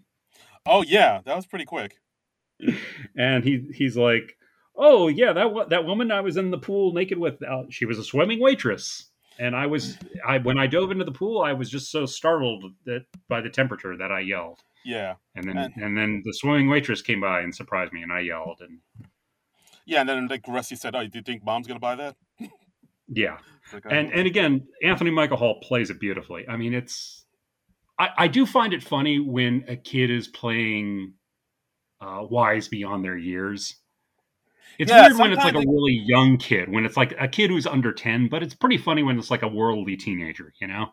yeah, I mean sometimes it can be a little, I don't want to say obnoxious, but like a little, like trying too hard to be cutesy when that when Mhm. that happens. But Yeah. Anthony Michael Hall, you know, hits just the right tone where he's like, He he nails it. He yeah. yeah, he's good stuff. Yeah. Good actor. Good actor. Um and so yeah, and so so Clark goes back into the hotel room and then he makes up with Ellen and then Ellen as as you do says like, "Well, I'm going to show my husband who I've now forgiven how wild and spontaneous I can be." So I'm going to go skinny dip in the pool. Yeah, I thought she forgave him awfully quick. She forgives him in like within 30 seconds. It is nuts. It's like you just caught your husband in the pool with another naked woman. That's- About to cheat on you. Literally seconds away from cheating on you. And yeah, but they've they've they've refulfilled their marriage bond. And then yeah, when Ellen jumps in, she of course really cold water. She's like, "Oh no!" Oh, yeah. And then you know everybody rushes out of their rooms again. And when you see Audrey and Rusty back out, and now they're like kind of humiliated because their parents are there in the pool together. You see this blonde woman next to Rusty. Right. Oh, yeah, Did you about notice this? I did, and I, I just read about it like like literally a minute or two ago. But yeah, you Yeah. yeah, let's let's get into this. It is so weird. Okay. Um yeah, it says here uh, on IMDb trivia there was a deleted scene scripted, probably filmed but cut, in which Rusty is seduced by a prostitute at the final motel. Um, from simplyscripts.com, National Lampoon's Vacation, fourth draft, April 30th, 1982. It's immediately after Clark and Christie Brinkley were in the motel pool together. Exterior, motel balcony. Rusty, alone now, glances to his left and sees the hooker looking him over. Hooker! Hey, cowboy, want to have a party? Rusty, where? Hooker, in my bed. Rusty, who's coming? Hooker, just you. Rusty disappears into a room just as Clark rounds the corner. Uh, Okay. In the below scene, occurring a little later, uh, is all that is actually seen of the hooker, played by Tessa uh, Richard or Ricarde. I'm not sure how you pronounce her last name. It's like Richard with an E at the end. Exterior motel balcony. Audrey, Rusty, and the hooker watch in total amazement as Clark and Ellen smash around, splash around in the pool, yelling expletives. Smash around. That's a whole different meaning. Yeah, th- th- that's that's another deleted scene where they're smashing around in the pool. No, they're splashing around in the pool. But uh, Mhm. That actually sounds kind of funny. It sounds really out there, but it sounds like it could be funny. Uh, it could I mean I don't know. It's, it's underage sex with the prostitute. It, it could be funny, Yeah. but I uh, mean, ooh. it's it's definitely out there. It's definitely like in the National Lampoon vein of humor. Uh, but apparently, in the rewrites of this film, they they really shifted the point of view from the kids to the parents because the the original short story, uh, Vacation Fifty Eight, that is totally told from the point of view of the kids. Uh, Oh, okay. so I I guess I see why they cut it. Um, but I mean, I can see it working. Anthony Michael Hall could have carried this film. Yeah, I could see that. He's he's You know, he's I mean, all things good. being equal, you don't need like a celebrity to to bankroll your film. I, I totally get why they rewrote it for Chevy Chase. So Chevy Chase is the main guy, but it might be a more interesting film if if it was more from Anthony Michael Hall Rusty's point of view. maybe yeah. Like it's like you said. Yeah, he definitely had the charisma to carry it, and uh, Yeah. I mean, there's definitely. I mean, there's a reason why we see more of him than we do the daughter, because he's he definitely can pull it off a little bit more. Uh, next scene, we made it. We're here. We're in L.A. We made it to California, IA. Mm hmm and uh, yeah, we we finally made it to Wally World. We see Clark weeping with joy after all the insanity that the family's been through. Uh, first thing you notice, no other cars in the parking lot anywhere. Totally empty parking lot. Right. So Clark's like, "Oh, we must be the first ones here." Uh, I mean, not only do you see no cars, you don't you see no people anywhere around. So they're like, "Oh, you know, I guess we're here early." Uh, so they park the car, you know, as far as away from the entrance as possible, so they could be like the first ones out because they're the first ones there. They run towards the entrance of Wally World. Chariots of Fire uh, theme song plays in the background. Yes. Yeah. Yes, this is this is their, this is their big triumph. They've they've won throughout uh, all the odds. They've they've beaten them. Right. Uh, to- Rusty's grown like several inches because we we shot this months later. Yes, absolutely. All that. And uh yeah, then we get to the front of the entrance of Wally World. Turns out the park's closed for two weeks Park's for, closed. Yeah. for cleaning and repair. Right. So that they can stay America's number one theme park. And then Yeah. uh, shortly after, they have the automated message from the Moose, from uh, what is he called? Uh, Marty Moose, I think. Yes, Marty Moose. Yeah, Marty Moose. And uh, uh, we have a security guard played by John Candy, the great John Candy, who comes out and and says, uh, "Sorry, folks, park's closed. Moose out front. Should have told you."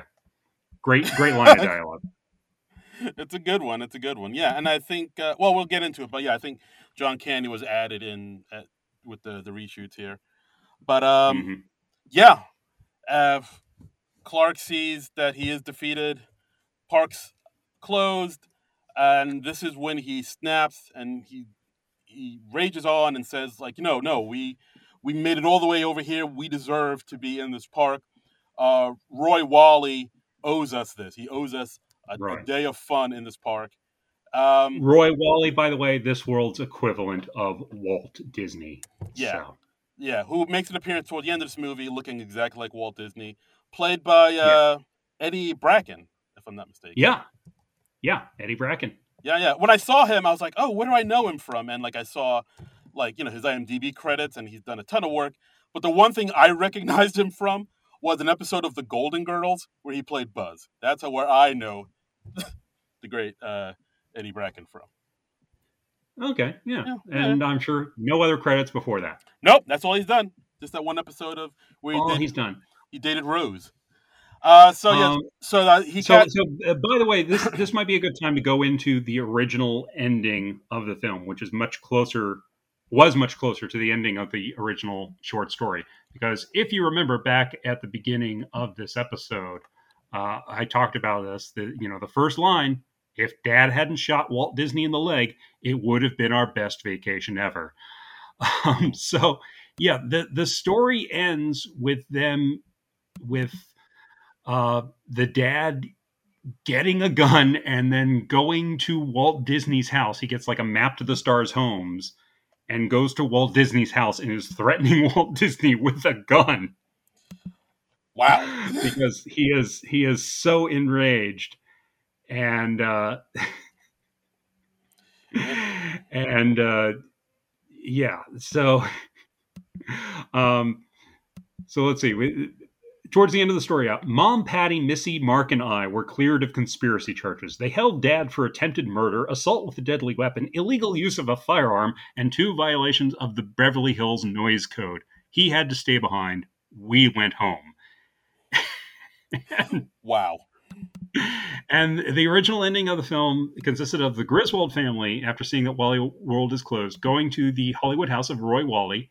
Clark points a BB gun at Wally, then forces him, a security guard, and Wally's business associates to sing and dance Wally World theme songs before the police arrive to arrest Clark. The girl in the red Ferrari arrives and turns out to be Wally's daughter, and she convinces him not to press charges against Clark. On the plane ride home, the Griswolds realize they are on the wrong flight. Clark snaps and hijacks the plane. This did not go over well with test audiences, and scenes in the park with John Candy were a last minute alternate ending filmed over two weeks, four months after production ended. The original ending was deleted and is believed to be lost. However, Chevy Chase has said that he has a videotape of the movie with the original ending. A photo of the Griswolds on the plane is shown during the end credits. Wow. So, it's a that's that's a choice. Definitely a choice.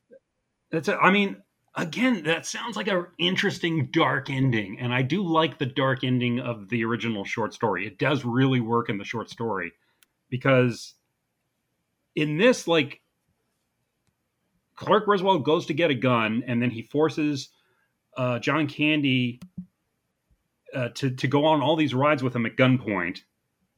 And he, he kind of humiliates the other guard. By the way, the only other African American person in the film.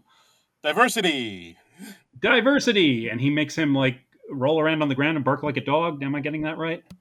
Uh, I didn't even notice that. Did he do that? I think he, there's some dialogue about that. I mean, it's such an inconsequential part. I can't remember, but Okay.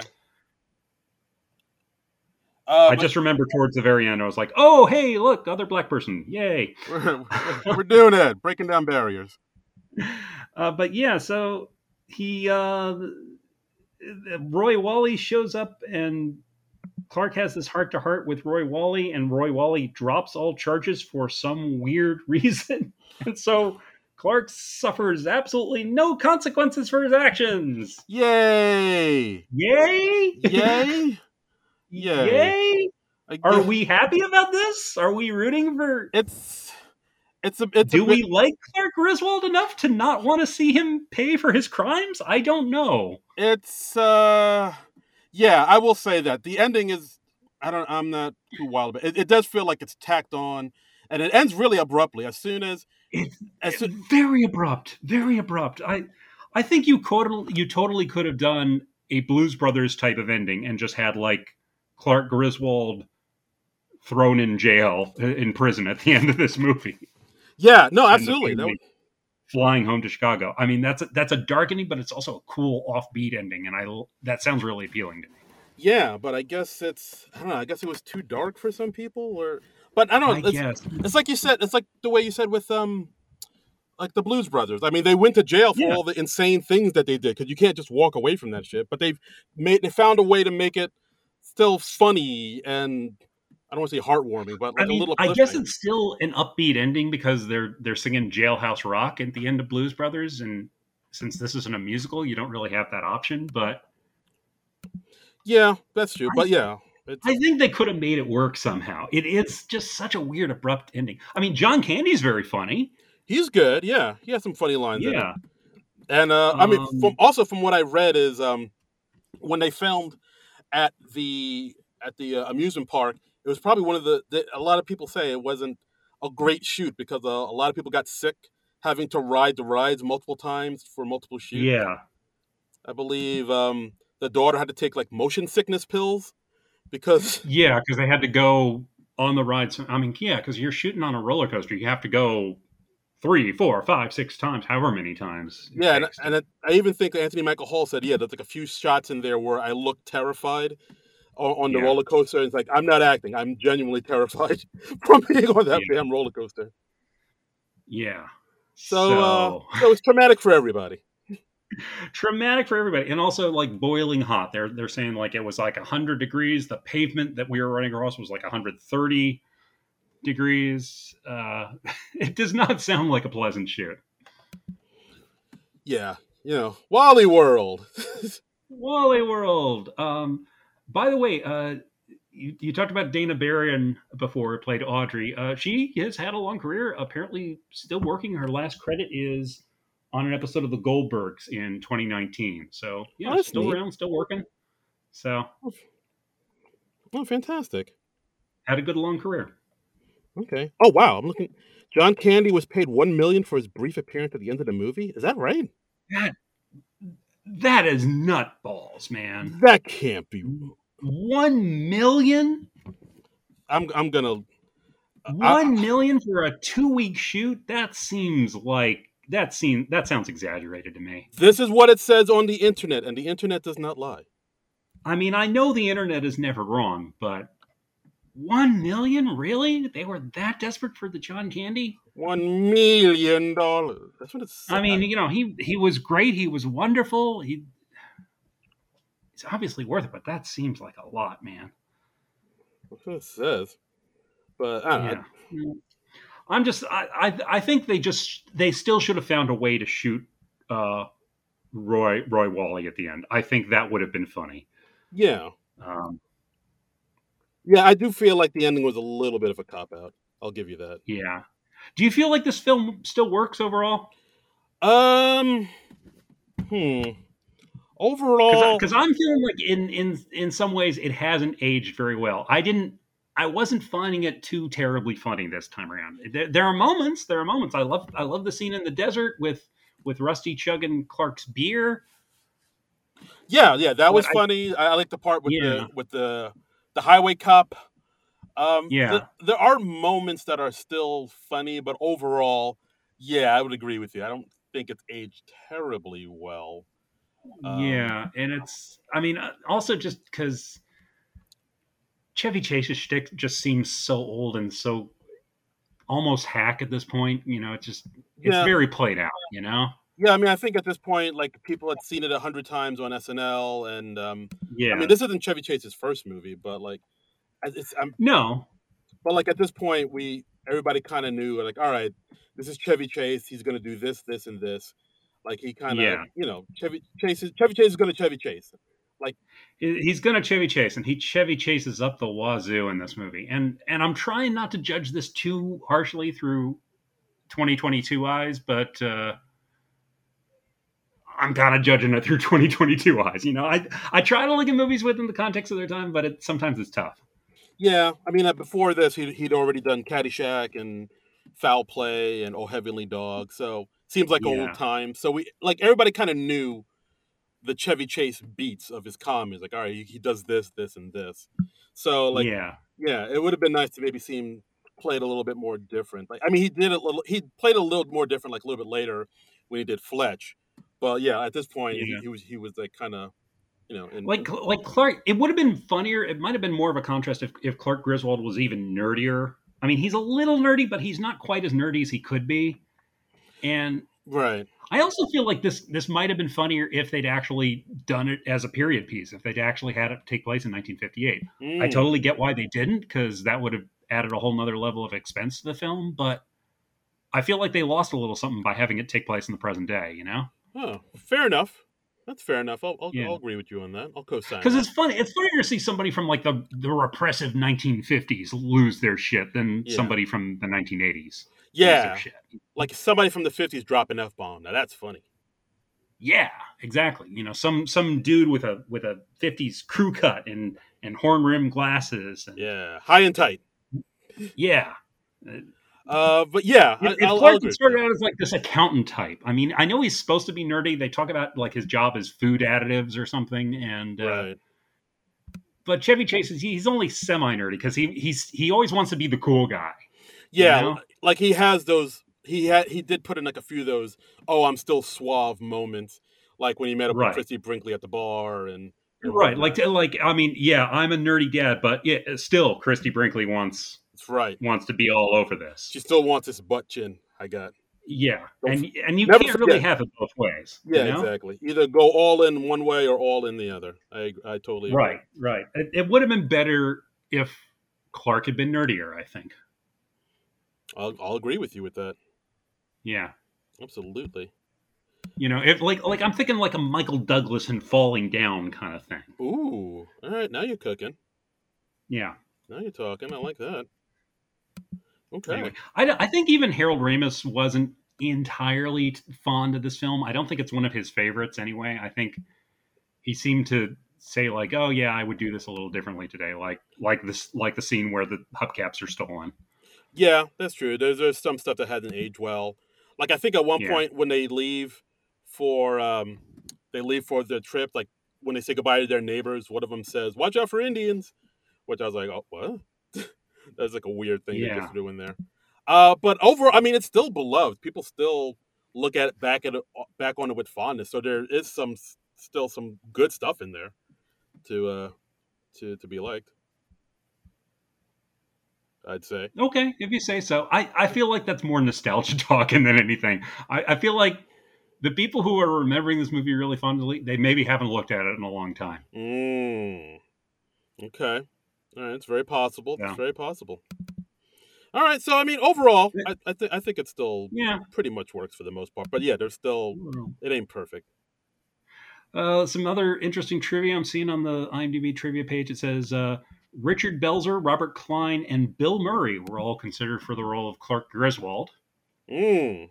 That's that'd be Uh, Griswold's station wagon, created especially for the film. Oh, this is nice. Chevy Chase adopted Stinky and Edna's dog after filming was completed. So that's nice. He, he made up for killing the dog on screen. oh, Stinky has a home. Yay! That's lovely. I mean, of course, that dog is totally dead now, but yeah, of course. You know, Yeah. six feet under. yeah, long since dead. I mean, that dog has been dead for literally decades. That's right. I'll go scrape. The, I'll go get the rest of the carcass. Uh, this is interesting. Maureen McCormick, Marcia Brady, her own self, was considered for the role of Ellen. Ooh, that's uh, that would have been different. That would have been different. Um, yeah, All right, not bad. this could have been a big Maureen McCormick comeback vehicle. Yeah, but, like uh, playing against. But I mean, Beverly D'Angelo does a very nice job. I mean, she has. It seems like a thankless role in many ways, but I think she she does a very nice job. Yeah, that's true. She she does what she can with it. I, I th- like you said, like I think she she does she does well. You know, you know, got the boobs out. Yeah, she does. She's good. I mean, it's sad, but I mean, that's she doesn't have too much else to do b- b- besides being like, "Oh, Clark," and then yeah, the the gratuitous nude shot. Yeah, that's true. Again, like yeah, a lot of it doesn't age well, but overall, I think it's okay. Yeah, Overall, not I think bad. they give her I- they give her more to do in the sequels, don't they? I remember in Vegas Vacation they had a thing where like Wayne Newton tries to steal her away. Oh yeah, yeah, that is, that is that, that is a thing. I do remember that. Yeah. Um, I don't remember. Well, no, I remember a little thing that happens in European Vacation. Okay. Uh, not not a great subplot for her, but I remember that. Like she she's she do she does like a sexy dance for Clark that and, and that he videotapes, and it somehow ends up in some person's hands, and and then it's released as like this pornographic film. Oh, so it's Tom and Pammy before uh, Tommy and Pam was the thing. I guess so. Yeah, yeah. It is. It is Wow. that. Yeah, it's like it's stolen and yeah, and she's violated and it's played for laughs. Ha yeah, Hilarious. 'cause, again, we '80s didn't know women were any good. yes. Good job, objects. Yeah, and and I've never seen Christmas Vacation, so I don't know what happens to her in that one. I have never seen that either. We should do that this year.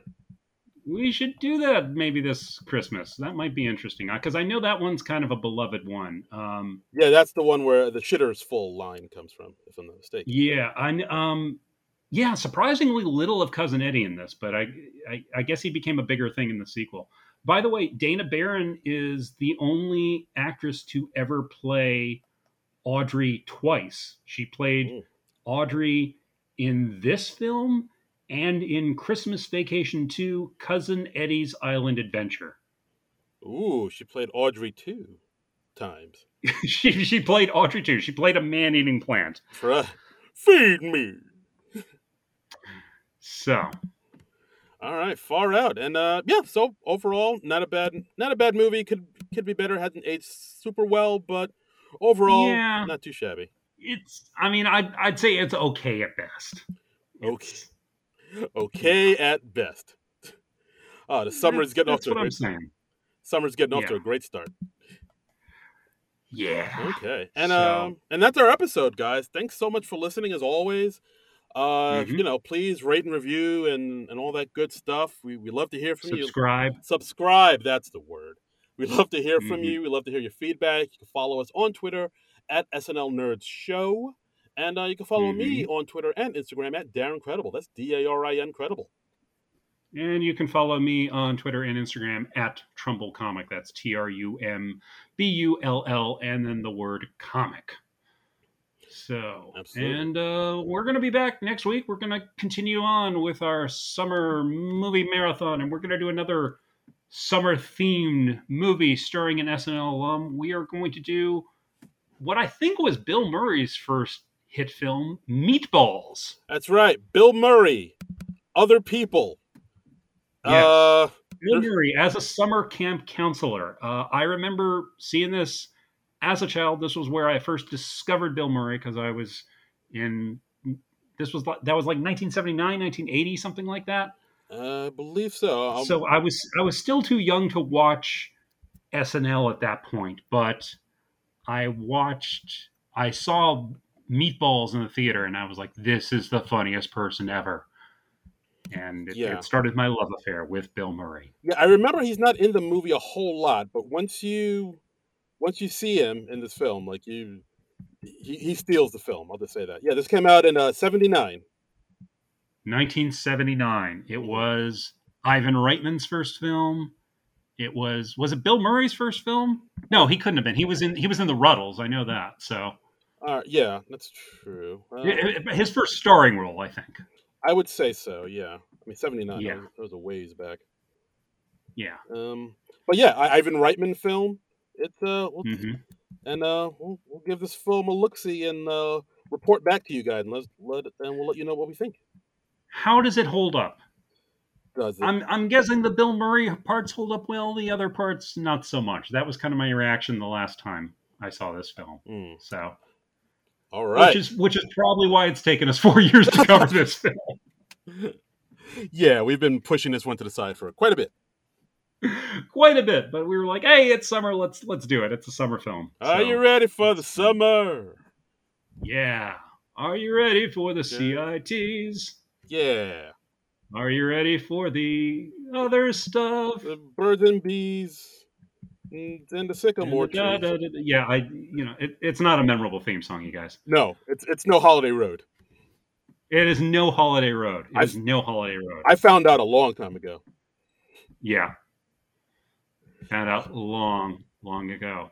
Absolutely. And uh, yeah, we'd like we'd like to thank uh, Lindsey Buckingham for oh Lindsey Buck oh man we had Lindsey Buckingham here on the podcast all ready Oh. to share his vacation memories and oh, oh, we're sorry man. Lindsey Sorry, Lindsay. Sorry, baby.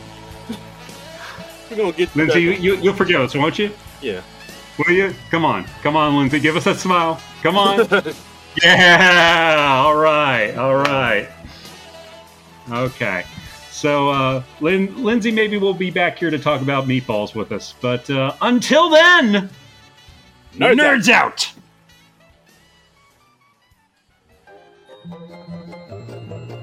This has been a non productive media presentation. Executive producer Frank Hablawi. This program and many others like it on the Non Productive Network is distributed under a Creative Commons Attribution Non Commercial No Derivatives license. Please share it, but ask before trying to change it or sell it. For more information, visit non productive.com.